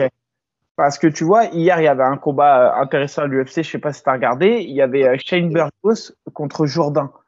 Ah, Euh, J'ai pas C'est vu. ouais. Canadien. Et, et en fait, tu vois, Jourdain, euh, c'est quelqu'un, lui, quand il fait, enfin, il fait tout le temps le combat. Il est agressif et il a tout le temps la de finir le combat. Et c'est là où c'est particulier, c'est parce qu'en fait, Burgos, il, il, gagne le premier round. Je trouve que c'est très serré, le premier Mhm. round. Mhm. Et limite, tu vois, la décision aussi, elle peut, elle peut être un peu contestée dans le sens où le premier round, moi, j'ai trouvé que Jourdain, même s'il s'est fait dominer sur l'ensemble, sur 3 minutes 30, euh, Mhm. il s'est fait dominer, mais sans, euh, sans jamais être réellement mis en danger. Voilà, Mhm. il s'est dominé sur la, sur la stratégie. Mais à un moment donné, c'est lui qui s'est avéré être le plus dangereux dans ce round. Mhm. Et, et tu vois, c'est ça que je, je trouve la balance. On sait jamais, est-ce que c'est le temps de domination qui compte? Est-ce que c'est le nombre d'interventions où on était proche de finir le combat? Tu vois, c'est, j'ai pas vu, je comprends. Alors, je vais te donner d'autres analyses euh, par rapport à ce que tu dis. Alors, j'ai pas vu le combat, donc c'est un peu délicat. J'aurais dû, aurais dû m'en parler, j'aurais regardé, etc. Euh, tu as trois juges autour d'une cage. D'accord? Ce sont eux qui jugent le combat. Ils sont placés à des endroits vraiment très spécifiques. Et c'est important. C'est pour ça aussi que nous, euh, en tant que fédération, quand on arrive, avant que le gala commence, quand on arrive euh, pour euh, bah, pour voir si tout est bien mis en place, euh, très souvent, les organisateurs, ils font pas attention à où sont les juges. Et s'ils font pas attention où sont les juges, ça va être très problématique pour juger d'une manière objective un combat. Donc, euh, des fois, on est obligé un peu de, mettre la pression, leur dire écoutez, non, il faut adapter les tables des, speakers, il faut les mettre ailleurs, les tables de ceci, il faut la pousser, etc., etc., pour que les juges puissent euh, voir correctement. Les caméramans aussi, euh, c'est un peu une problématique parce qu'ils se mettent à des endroits où ils veulent mieux voir. Et s'ils sont à un endroit qu'ils veulent mieux voir, c'est aussi là, là où il y a le juge. Vous voyez, donc tout ça c'est, mis en place. Et des fois, on, on, a certains, certains problèmes pour cette mise en place là. Quand il y a des décisions comme toi, tu vois, ce qu'il ne faut pas oublier, que quand tu regardes euh, sur un écran, et c'est pour ça aussi, c'est important ce que je vais dire, c'est pour ça qu'un combat ne peut jamais être rejugé c'est impossible de rejuger un combat. Donc, euh, on ne peut pas faire des. Euh, ça, je le dis aussi pour les, combattants et les coachs. On ne peut pas faire une, demande euh, de, visionnage d'un combat ou quoi que ce soit pour éventuellement changer le résultat d'un combat. La seule chose qu'on peut remettre en cause, c'est une, une, erreur d'arbitrage, mais pas un horaire de jugement. Pourquoi? Parce que là, vous êtes spectateur, téléspectateur du combat. Et si vous regardez, vous allez toujours avoir le meilleur angle vous allez toujours avoir la caméra qui va se placer à un endroit où vous allez voir l'action. Et les juges, ils sont placés à des endroits. Ils ne peuvent pas se déplacer. Un, juge ne peut pas se déplacer. Et, un juge ne peut vous pas. Vous pas de télé? Eh non, il n'a pas le droit. Et non, parce qu'il doit juger l'action qu'il voit devant ses yeux. Il ne peut pas à un moment donné tourner sa tête, regarder un écran, euh, imagine le grand écran euh, qui est en haut, euh, un écran qui est sur le côté, parce que des fois, il y a des temps de latence. L'image qui se passe à l'écran et euh, l'action qui se passe, il y a un délai. Donc, si à un moment donné, on s'aperçoit que tu regardes ailleurs et que euh, y a l'action, elle a, elle a continué, tu l'as pas vu l'action, qu'est-ce que tu vas, tu vas juger? Et donc, ce que je veux dire par là, c'est que moi, ça m'est déjà arrivé euh, d'avoir l'arbitre qui est vraiment devant mes yeux. Mais donc, du coup, les combattants, je peux pas les voir. Je vois pas ce qui se passe. Donc, s'il y a eu un coup de coude au visage, je l'ai pas vu et qui aurait pu euh, faire très très mal, je ne l'ai pas vu. S'il y a un coup de genou qui est passé au visage, je ne l'ai pas vu, parce que l'arbitre ou le champ de vision, il est obstrué. Et donc, je ne peux pas le voir. Et donc, on va dire que sur une action comme ça, il y a deux juges qui vont noter que le coup de coude a été mis, euh, que ça a été ouvert et tout ça, etc. Moi, je ne l'ai pas vu. Et à la fin du combat, on va dire que c'est éventuellement ce coup-là qui aurait pu faire la différence.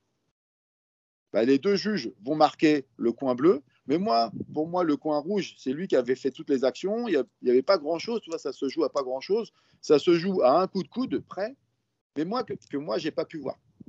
Donc moi, en toute objectivité, je ne peux pas mettre le bleu puisque je n'ai pas vu le coup de coude du bleu, je vais mettre le coin rouge. Donc on aura deux juges qui auront un coin bleu et un, un juge qui aura un coin rouge. Tu vois? Et c'est en ça que c'est assez difficile euh, de juger après un combat ou de, voir un combat à la télé et se dire ouais j'aurais pu faire comme ci comme ça etc euh, il y a un, combat qui est, euh, euh, qui, est, flagrant et c'est avec ce combat-là qu'on avait fait une formation avec Marc Godard. C'était le combat de l'époque de Georges Saint-Pierre contre Henderson. C'est le barbu là, vous vous rappelez? Ouais, si, c'était Henrik. Hendrix. merde. Hendrix, Hendrix. Et euh, ça a été un combat, un des premiers combats polémiques parce que euh, du coup, on avait donné euh, vainqueur Georges Saint-Pierre qui était ressorti avec une tête comme ça. Et puis Hendrix avait perdu alors qu'il n'avait pas grand-chose. Et en fin de compte. Mais en fait, c'est parce que. C'est parce que aussi, les gens, moi, pour moi, dans ce combat, la polémique est née du fait que Hendrix, il gagnait deux, deux, deux rounds très nettement. Mmh. Et GSP, il gagnait trois rounds de manière plus serrée mais pour moi, il gagnait quand même. Tu vois ce que je veux dire? Ah ouais, Alors, sur les comptages des juges, après, nous, on a les feuilles des juges aux États-Unis. Et eh ben, tu avais, euh, avais un juge, euh, en gros, tu avais un juge, j'ai plus, j'ai plus en tête, mais tu avais un juge qui donnait Hendrix, un juge qui donnait, euh, qui donnait Georges Saint-Pierre avec des rounds différents.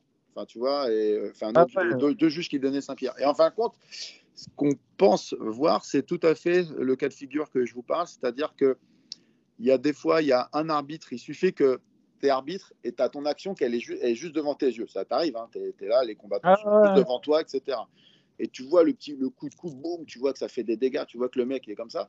Mais le juge qui est là-bas au fond, il ne le, voit pas. Même, l'intensité, il la ressent pas forcément.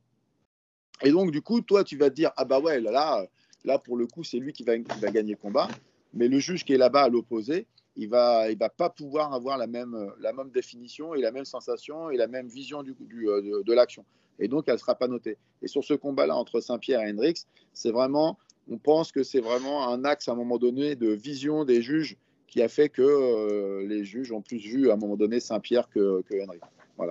Mais euh, donc, ce qui va être hyper important qu'il faut vraiment prendre conscience, ça va être la dangerosité des coups et euh, la puissance du coup recherché et euh, l'immédiateté de la, de la douleur qui peut en engendrer.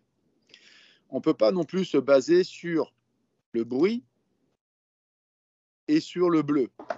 Pourquoi? Parce que vous le savez, vous, je prends un exemple, vous donnez un low kick avec le plat du pied, ça fait un gros clac. Et ça, ça chauffe, ça ne fait pas super mal. Vous donnez un low kick avec le tibia, ça fait beaucoup moins de bruit, mais ça fait beaucoup plus mal. Ah ouais, je comprends. Ensuite, on prend un gars qui est, euh, qui est un peu euh, blond vénitien comme Michael Debout. Dès qu'on va, dès qu'on va lui mettre des coups, il va être tout rouge. Et on va prendre Boulox qui va prendre plein de coups et lui, il va, on va voir aucun bleu. Donc on ne peut pas se baser sur. Et Boulox, comme il affronte des pêcheurs, il, il a son filet. oh les bâtards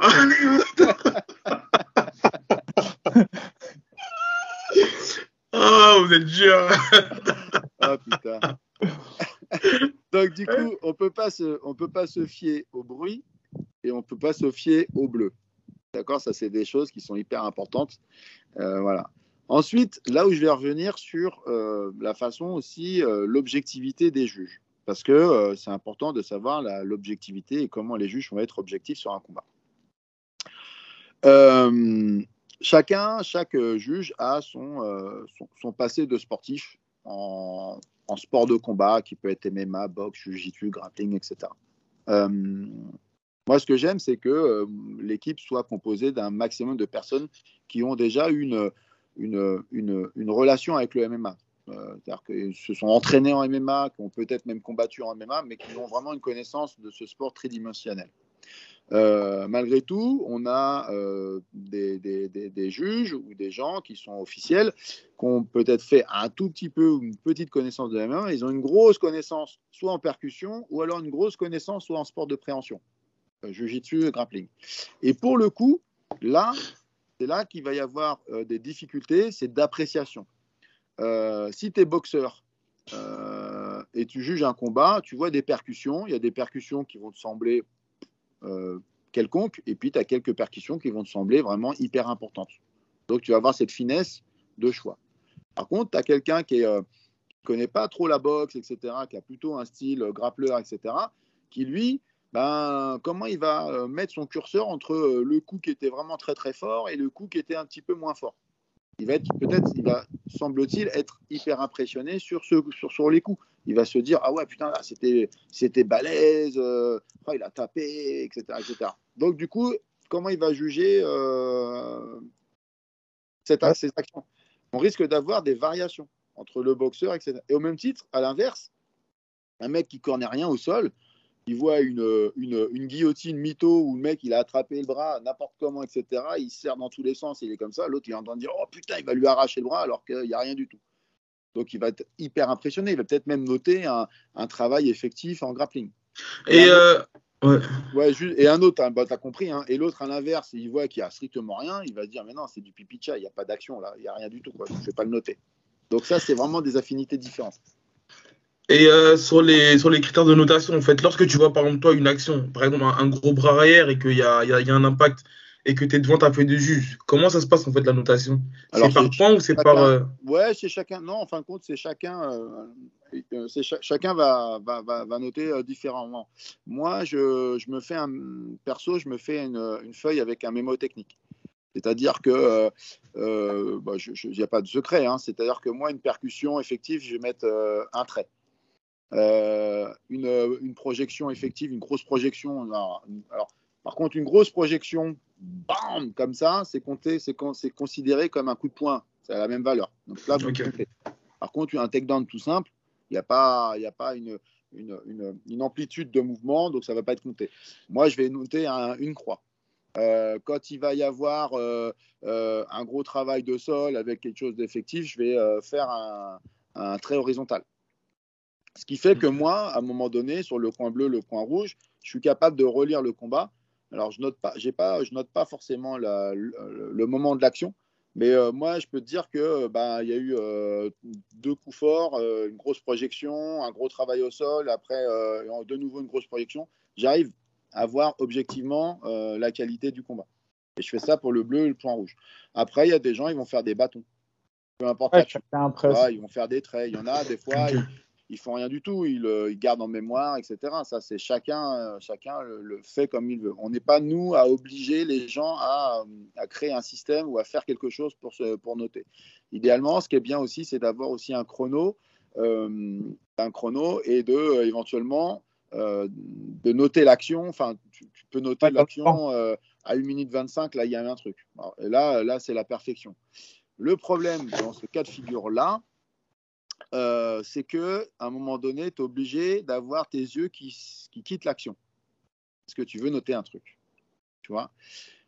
Et l'autre problème qui peut se passer, c'est que, imagine sur un combat euh, ceinture de l'UFC, le gros truc, euh, grosse pression, etc., etc., il suffit que pendant, parce que tu as toujours des, caméras qui sont maintenant partout sur toi, que tu sois un arbitre, un juge, peu importe, tu vois, plus ou moins, mais il suffit, ou un photographe qui, qui prenne des photos, il suffit qu'à un moment donné, pendant une action, tu aies les yeux ailleurs qu'en train de regarder le combat, on va- pouvoir te, on va dire, mais le juge, qu'est-ce qu'il fait quoi?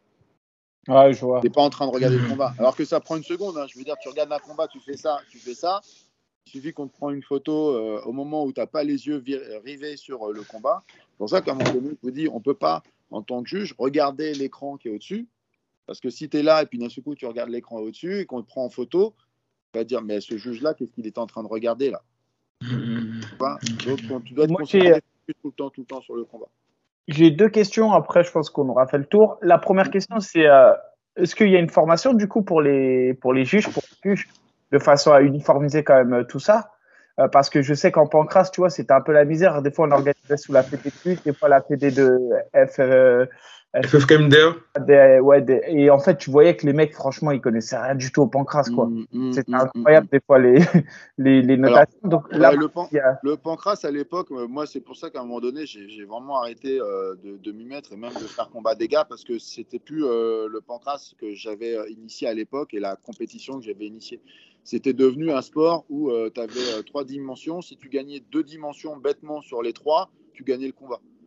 Donc on avait, euh, moi ça, ça ressemblait plus à rien. Pour moi l'essence même c'est le MMA. Donc euh, là le pancras était complètement transformé. C'est-à-dire qu'un mec qui se faisait prendre une branlée pendant 4 minutes et que l'autre en face, il avait réussi à faire une amenée au sol et une tentative de, de mytho euh, euh, jitsu euh, clé de bras, euh, et ben le mec avait mis la branlée pendant 4 minutes, il perdait le round. Ah pour moi, c'était entièrement faux. Quoi.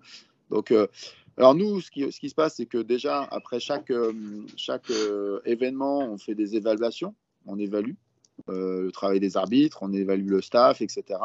On fait continuellement tout au long de l'année des remises, des remises à jour. Quand il y a des combats qu'on a estimés qui avaient été jugés plus ou moins différemment, etc. euh, tout de suite après le, gala, on fait un- une mise au point. Ben, on, veut poser les questions. euh, Pourquoi tu as fait comme ça, etc., etc. On écrit toujours un rapport. Après chaque événement, on écrit des rapports pour tout ce qui se passe. C'est important parce que je vais revenir pour, euh, l'histoire d'après. Dès qu'il se passe quelque chose, on, écrit des rapports, on écrit un compte rendu, etc., etc., etc. Et donc du coup, chacun reçoit un peu une mise à jour sur, sur les événements. Donc il y a tout le temps un, un travail qui est fourni parce que tu ne peux pas avoir juste une formation et puis après te dire bon bah c'est bon maintenant je sais, etc. Non, parce qu'il y a toujours des évolutions. Il y a toujours des cas, des cas spéciaux, des cas délicats. euh, Il y a toujours des, des- des choses qui peuvent se passer. Quand un combat se gagne hyper facilement, bah, c'est facile pour tout le monde, aussi bien pour l'arbitre que pour les juges, c'est super facile. Et dès lors qu'il y a un combat qui commence à être un peu plus difficile ou qu'il y a un cas de figure particulier, euh, genre Carla Moussou, etc., bon, voilà, c'est euh, c'est- voilà, toujours dans ce cas-là qu'on a besoin d'avoir euh, une bonne équipe, etc. Ok, ok. Et, enfin, attends, et ma deuxième question, et, et c'est la dernière, c'est est-ce qu'on n'aurait pas intérêt, et pour le combattant et pour tout le monde, tu vois, des fois, pour euh, euh, de donner les scorings euh, round par round, de les afficher? Je vois pas ce que ça coûte. Ben ouais, je, moi, je, ça, ça- je serais pas Je contre. trouve hein, que ça, ça pourrait changer les physionomies de combat, tu vois, s'il y a un combattant qui sait qu'il est en retard alors qu'il pensait gagner, tu vois, ça, ça permet. Je trouve que c'est intéressant. Alors, ça peut être intéressant. Euh, moi, j'ai gamin, j'ai fait longtemps du taekwondo. À l'époque, le taekwondo, euh, moi j'aimais bien. J'avais fait euh, du karaté un an, mais ça, on ne pouvait pas se cogner en karaté. Donc. Et là où j'habitais, c'est à Marne-la-Vallée, il n'y avait que des Chinois, donc il n'y avait que des chinoiseries en sport de combat. Donc du coup, euh, du coup j'ai fait, fait du taekwondo parce que ça se tapait, quoi. Par rapport à ce que je, je j'avais connu, ça se tapait. Et à l'époque, en taekwondo, ça se tapait beaucoup. Il y avait pas mal de chaos pour marquer des points. C'était euh, quand tu gagnais un combat, tu gagnais un combat avec 4-2, euh, tu vois, 5-3, euh, c'était, c'était très peu. Est arrivé l'électronique. Et l'électronique a complètement transformé la discipline. C'est-à-dire que les gars ne cherchent plus à se taper, ils cherchaient juste à toucher. Et maintenant, sur les dernières, dernières compétitions, ils n'ont qu'une seule jambe avant et c'est vraiment un jeu d'escrime. Et ça devient vraiment très, très, très, très moche. Quoi. Tous mes potes qui sont de ma génération, donc j'ai un très bon pote, Michael Borot, Pascal Gentil. Enfin, tout ça, c'est ma génération, on se connaît bien, même si on ne discute pas forcément ensemble tous les jours. Mais euh, notre taekwondo n'est plus le taekwondo de maintenant. Quoi. Et ça ressemble mmh. plus à rien. Ils sont obligés de s'adapter par rapport au comptage des points. Et donc, un système où euh, tu peux mettre le, savoir si tu as gagné le round ou pas, ça peut peut-être transformer aussi le combat.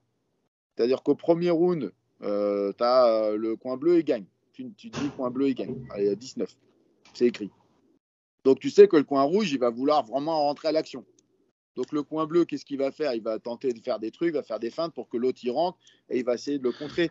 Tu vois, c'est-à-dire que le, mécaniquement, le fait d'annoncer un résultat, ça risque de transformer le round numéro 2 et encore pire après le round numéro 3 où le mec il va peut-être tourner pendant euh, ouais. pour plus faire de combat quoi. Et on risque d'avoir des combats mais, mais moches parce qu'il y aura des no-matchs. C'était le contraire, moi. J'aurais pensé que ça, ça. Ouais, mais t'as peut-être raison. Ouais. Mais en fait, ça peut jouer dans les deux sens. Moi, j'avais juste une, une, toute dernière question à la fin d'un combat très serré, en général, on, on entend souvent les combattants, les, le coin de dire lève la main, lève la main, ou tel genre de célébrer euh, comme si euh, le combattant avait gagné. Est-ce que ça influence vraiment ça, la décision? Non. Au cas où il y a un combat très serré, non? Non, ça influence pas. Le résultat, il est, à la, dans, les, dans les 10 secondes à peine. Enfin, ça sonne, boum, tu as donné ton résultat. Quoi. Donc, euh, c'est juste après, ça, c'est en tant que coach, quand tu seras coach, peut-être tu le feras. C'est juste que tu veux que montrer à ton élève euh, qu'il soit fier de lui, qu'il ait montré quelque chose et qu'il est valeureux et qu'il montre euh, qu'il en a encore un peu sous le pied. Parce que bah, c'est une bonne image. Tu es un guerrier, donc montre une image euh, de guerrier jusqu'au bout. Quoi. Et une toute dernière question. S'il y a, on va dire, un combat qui est très sérieux, on voit que parfois ça prend un petit peu de temps, la décision. Est-ce que l'arbitre central, l'arbitre qui est dans la cage, est-ce qu'il peut intervenir et donner son avis pour départager Non? Non, non. C'est le délégué officiel. Alors, ça peut arriver, hein, ça, c'est une bonne question, euh, euh, des fois, tu t'aperçois qu'il euh, y a du temps. Il se met du temps, etc. Qu'est-ce qui se passe, etc. Alors, ça peut arriver que le juge, parce que même, à moi-même, ça m'est arrivé sur un dernier combat où j'ai, c'était quoi? C'était le MMA GP là, où j'ai arbitré, où à un moment donné, euh, les gars, ils rentrent. Le coin bleu, c'est pas le coin bleu. ils ont inversé. Quoi. Le mec, qui devait être au coin bleu, il est rouge. Et donc, moi, je connaissais les noms. Et j'ai pas fait attention à la couleur. Parce que ça a été inversé à la dernière seconde. C'est une erreur qu'il y a eu. D'accord? Et donc, je suis en train de noter, tac, tac, tac, tac, tac, tac. Et d'un seul coup, je, fais mon comptage. Euh, au deuxième round, je regarde mon deuxième round. Et puis je dis, mais non, mais c'est pas lui qui. Et là, je regarde, je fais, ah ouais, putain, c'est con, ils ont, ils ont inversé le, nom et la couleur. Donc du coup, tu, fais une, tu, tu, tu, tu refais ta fiche si tu veux. D'accord? Donc, c'est un cas de figure qui peut arriver à la fin du combat. Et donc, c'est le délégué officiel qui dit, tiens, c'est bizarre, imagine, le combat, il était clair, c'est euh, le coin bleu qui doit gagner et le coin rouge qui doit perdre. Et là, d'un seul coup, sur les trois juges, il y a un juge qui met totalement l'inverse. Donc le délégué officiel, qu'est-ce qu'il va faire? Il va se lever, il va avoir le juge concerné en disant T'es sûr que ton résultat il est bon? Enfin, Et là, le gars, il regarde, il se dit Oh merde, putain, ouais, je me suis, euh, je me suis planté, c'est pas les, c'est pas les bons. Les bonnes Donc, du coup, ça peut prendre du temps. Ça, et, à chaque fois que ça prend du temps, c'est pour, des fois, c'est très souvent sur ce cas de figure, c'est de savoir est-ce que déjà le juge, il a bien noté dans le sens, euh, il a, il a bien noté euh, l'action, enfin le, le, le, bon point? Euh, ça peut être aussi euh, la demande à se dire est-ce que tu es sûr de, ce que, de ton scoring? Le mec, il peut dire ouais, ouais, non, mais moi, je vois que c'est ça, c'est ça, c'est ça. Ok, d'accord, voilà.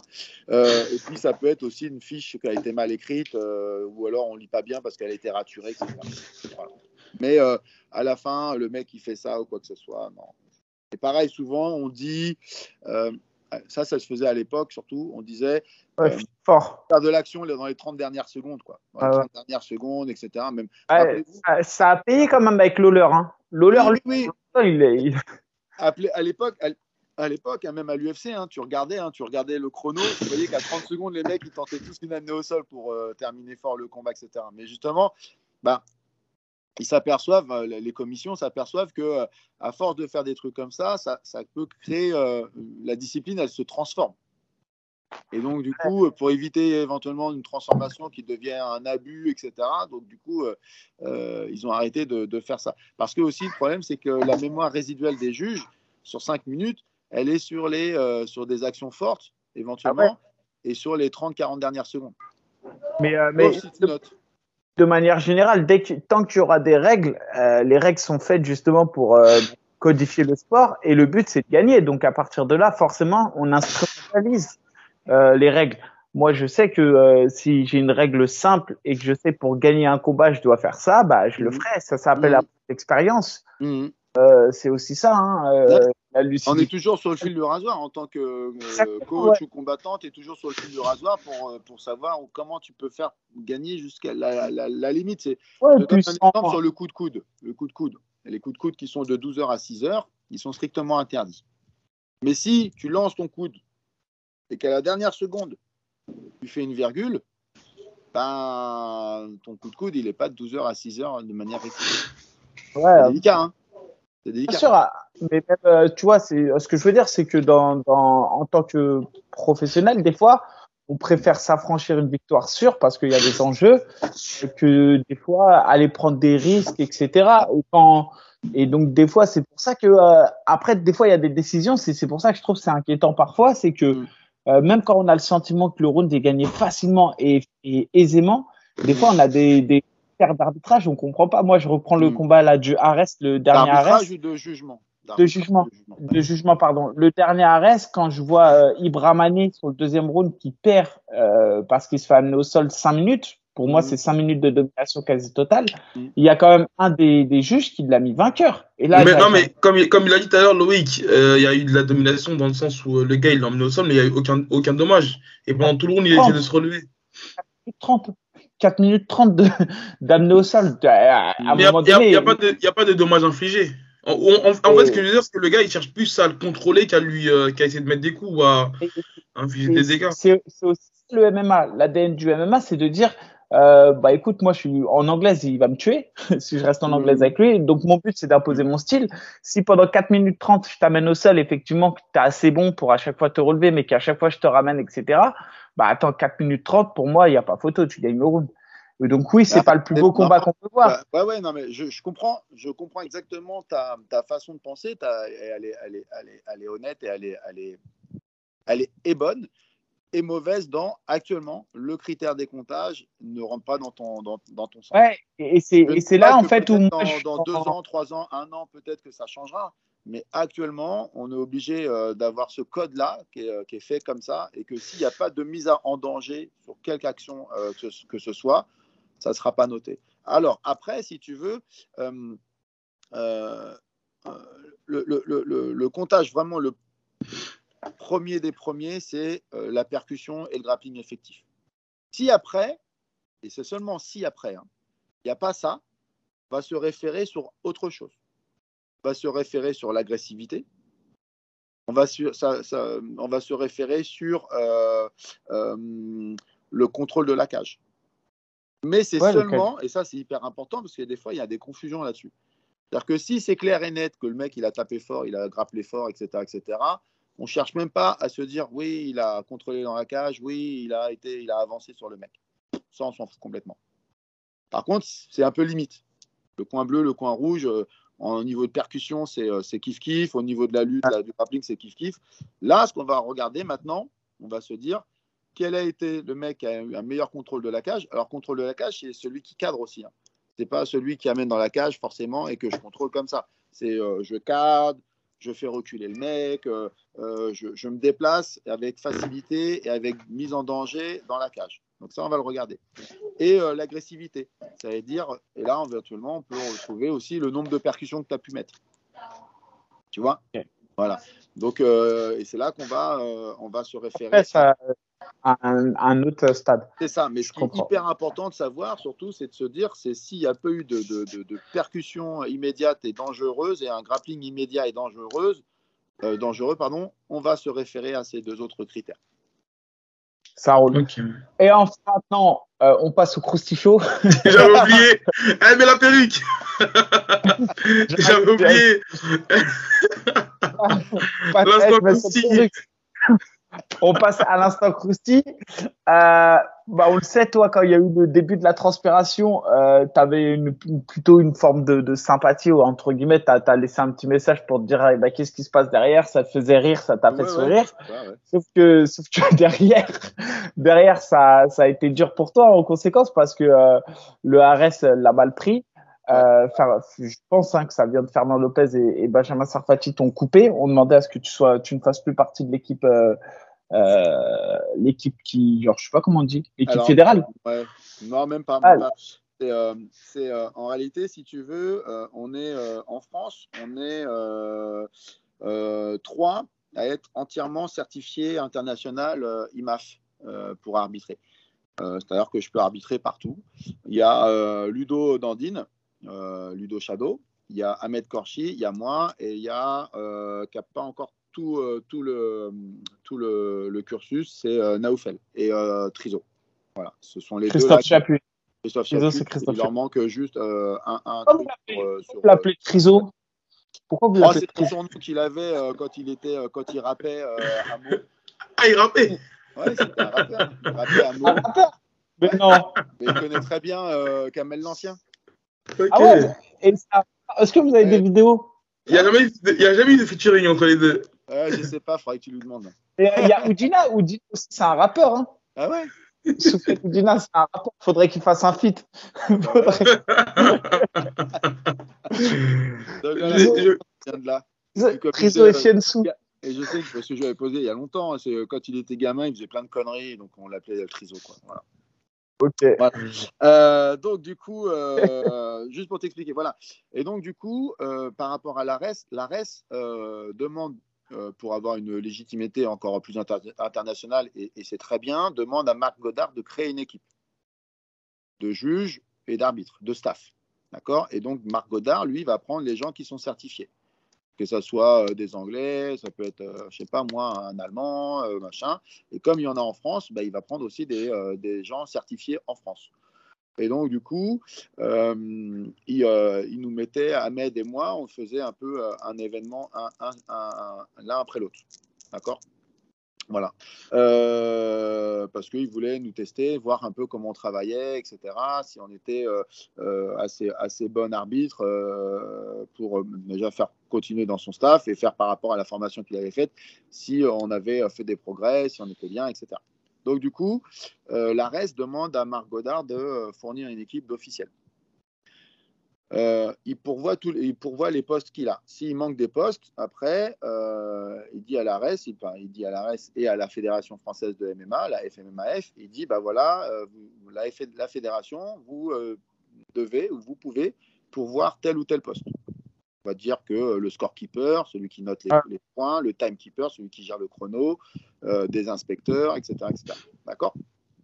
Donc, tu as une équipe de la fédération qui est immuable et tu as une équipe euh, de, Godard qui, elle, peut varier.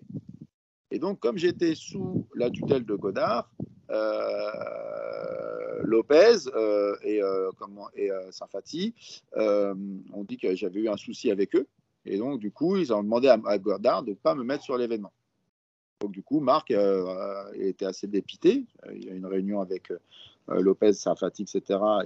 Et, euh, ça ne remettait pas en cause mon travail, même Lopez l'a- très bien dit, hein, ça ne remettait pas en cause mon travail d'arbitrage, c'était en, cause un, autre, un autre souci que je pourrais vous révéler après, éventuellement.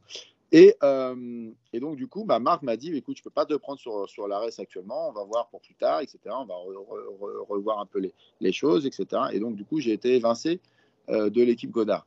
Si j'avais été à la Fédération française de MMA, si j'avais été diligenté par la Fédération française de MMA, un promoteur, un organisateur, etc., ne peut pas euh, Euh, mettre un, un- un droit de préemption sur un, sur un officiel. C'est interdit, puisque après, c'est des conflits d'intérêts.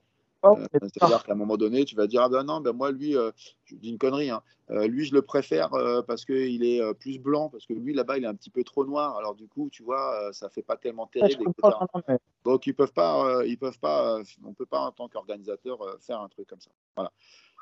Alors, après, ce que je disais, c'est que. euh, le, le souci, c'est qu'apparemment, j'avais eu euh, des mots euh, ou des comportements, comment, plus c'était quoi les trucs, euh, incorrects avec euh, des membres du staff, etc.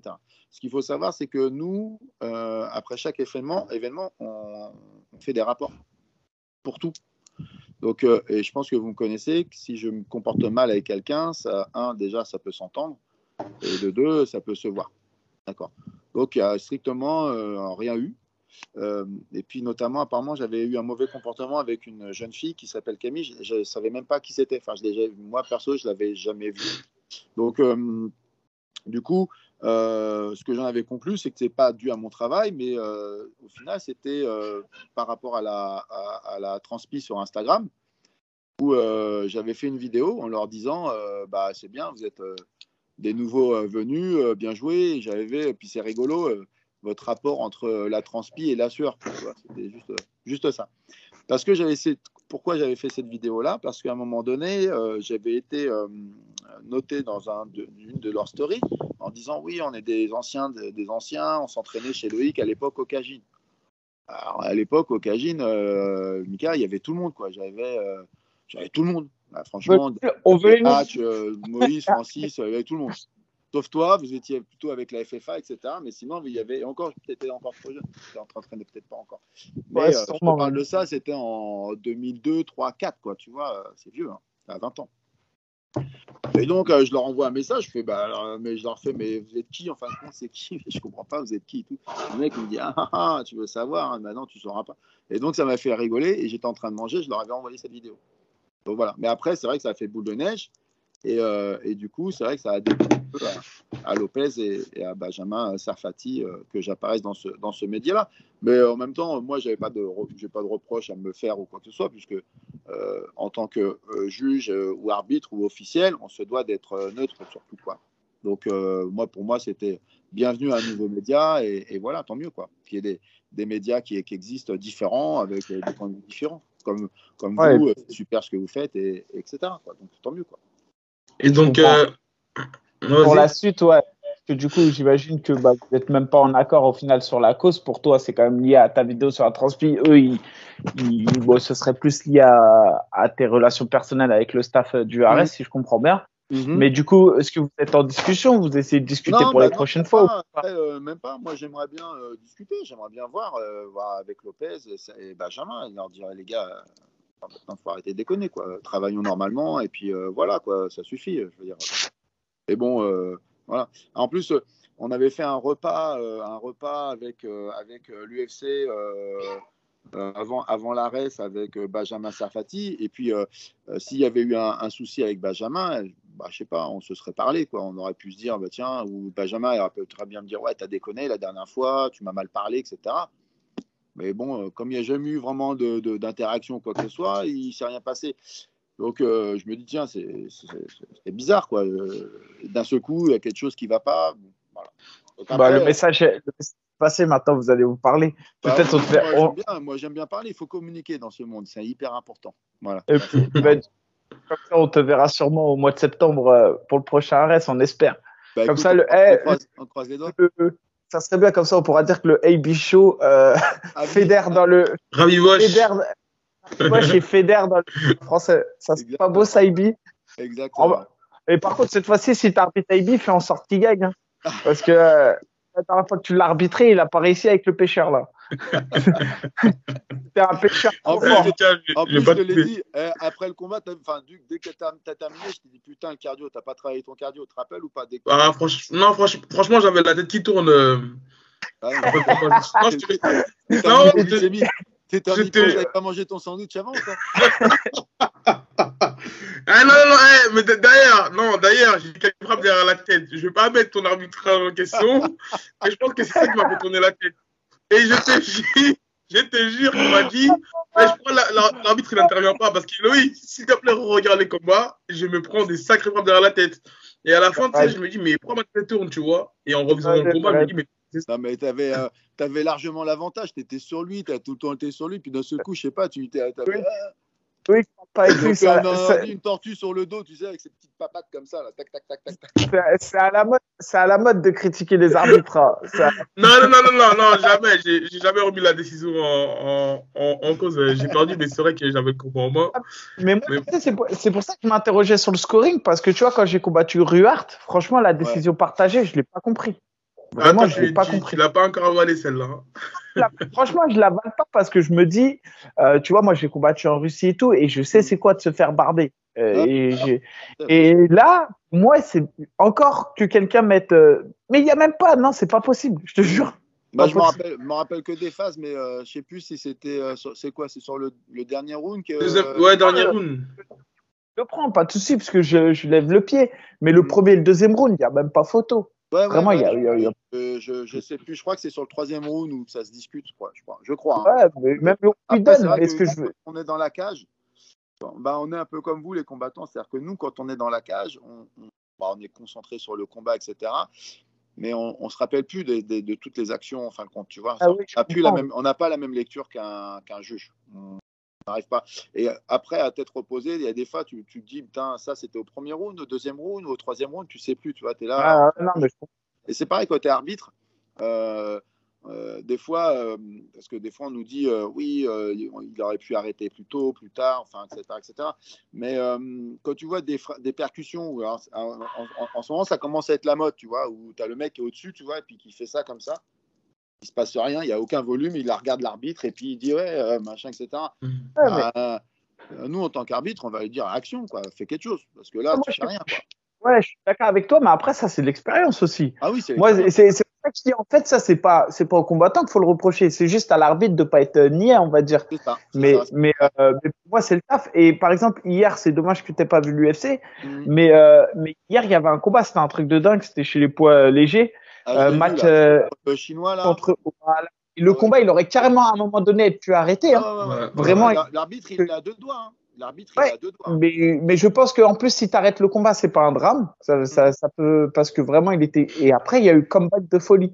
Comme quoi, des fois, c'est vrai que, euh, bah voilà, une- un arbitre peut changer la, la physionomie du combat. Mais, euh, mais là, en fait, euh, c'est toujours pareil. C'est que l'arbitre, si, euh, je sais pas moi, s'il avait euh, pas arrêté le combat et que le Chinois avait mis un chaos dramatique à l'américain, eh ben, on aurait dit, mais pourquoi il a laissé continuer le combat? Donc, Ouais, euh, c'est- c'est- toujours aussi. enfin, Et souvent, et souvent, je, je dis aussi euh, à, à tous les gars qui arbitrent, je fais, il faut penser aussi que vous faites partie, vous êtes le troisième homme, mais vous faites partie du spectacle. Les gens viennent voir un spectacle.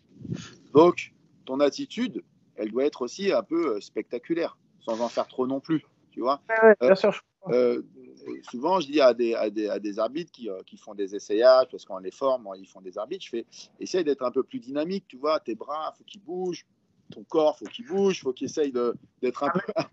Mec, il est fort pour ça. Il aime bien se plier en quatre, genre. Bah ouais, ouais, ouais. Le professeur Kizumba, il se met comme ça. Du coup, euh, du coup, ça fait c'est important aussi parce que derrière, tu as le promoteur, il veut que son, son spectacle il soit beau, il faut que tu saches euh, dynamiser ton, ton combat. C'est-à-dire que euh, en tant qu'arbitre, c'est à toi de dynamiser aussi le combat. Si tu vois que le combat s'endort un petit peu, etc., bah, tu vas essayer de le, le réveiller, toi. Tu vas te placer, tu vas lui demander de l'action, tu vas faire des choses. Et c'est important aussi, ça fait partie d'un tout. Et des fois aussi, ça résout aussi beaucoup de problèmes. Tu vois C'est-à-dire que tu vois un combat qui s'endort ou quoi que ce soit, tu vois, putain, c'est long, c'est mou et machin, euh, limite ça siffle ou pas. Alors, on va pas écouter le public. Mais si tu, tu pressens cette action, bah, tu refais dynamiser le combat, ça repart et derrière il y a un chaos, putain, bah, tout le monde est content. quoi. Tu vois, as fait. Ah, mais Je je- reprends le, le combat, euh, je reprends le combat de, que j'ai arbitré justement à l'ARES euh, avec, euh, tu sais, là, il y avait un boxeur et euh, merde, euh, euh, euh, Kemayo. Ouais, contre euh, Xavier Lessou. Voilà. Bon, euh, un, un Ah oui, arbitre, je vois, ouais. un arbitre moins expérimenté, euh, il aurait pu euh, niquer le combat. Arrête. Enfin, Ouais, il Il aurait pu arrêter. le combat. et, Ouais. Voilà, et le combat, il aurait fait un peu pchit, tu vois. Il y a plein de combats comme ça où des fois l'arbitre arrête un poil trop tôt, ou il a du mal à gérer, etc. Et le combat, ça fait pchit. Mais, mais vu mon expérience et comment je ressentais les coups, je voyais que le combat, voilà, il- de toute façon, ça se sentait que ça allait se terminer sur un chaos. À quel moment? Bon, c'est là qu'il faut être vigilant. Mais il y a plein de fois où il y a l'action qui aurait pu être arrêtée. Et mon expérience fait que ben, je vais relancer le combat, je vais continuer à faire le combat. Et ça crée aussi un beau spectacle. Et ça fait partie des, des combats les, les plus beaux euh, de la reste, tu vois, sur des, des retours de situation euh, extraordinaires. Et donc, c'est ouais. c'est important. euh, donc là, j'essaie de me mettre une petite. euh, Ouais, non, on a, on a vu, oh, t'inquiète, t'inquiète. On va me brosse et tout. Donc, Ah, T'inquiète pas, je pense qu'il je pense qu'il écoutera euh, ce podcast. Ça, j'ai pas. eh, Lopez, allez, fais un petit geste, Lopez, montre que, montre que donc, tu participes coup, c'est- c'est- à fédérer le monde du c'est MMA. c'est important, c'est important de, de, de, de, de, de, de- de faire partie du spectacle et d'en avoir aussi conscience. Voilà, ça c'est hyper important. Ah, bah écoute, c'est bon, on a, on a fait le tour là, c'est une belle vidéo. Euh, nous, en plus, on va traiter l'actualité derrière. Bah, en tout cas, merci Loïc pour, euh, pour ton intervention. Et, euh, et encore une fois, Boulox, il en parlera lundi au sparring. Mais, euh, mais on espère te, on, euh, on espère te revoir Voilà. Bah, c'est super, merci. Continue encore, elle est bien l'émission, c'est c'est sympa. Quoi. Ouais, Merci à toi, merci. Loïc. Franchement, vous avez assuré avec euh, même Christophe quand il est, il est venu, c'était cool, c'était clair et, euh, Bon, et c'est mieux, cool d'avoir euh, ton retour euh, d'expérience. Merci à vous. tant mieux. Ça marche. Allez, Bonne journée à toi, Loïc. On, on espère te revoir sur, sur la suite. ok, merci. ciao, ciao.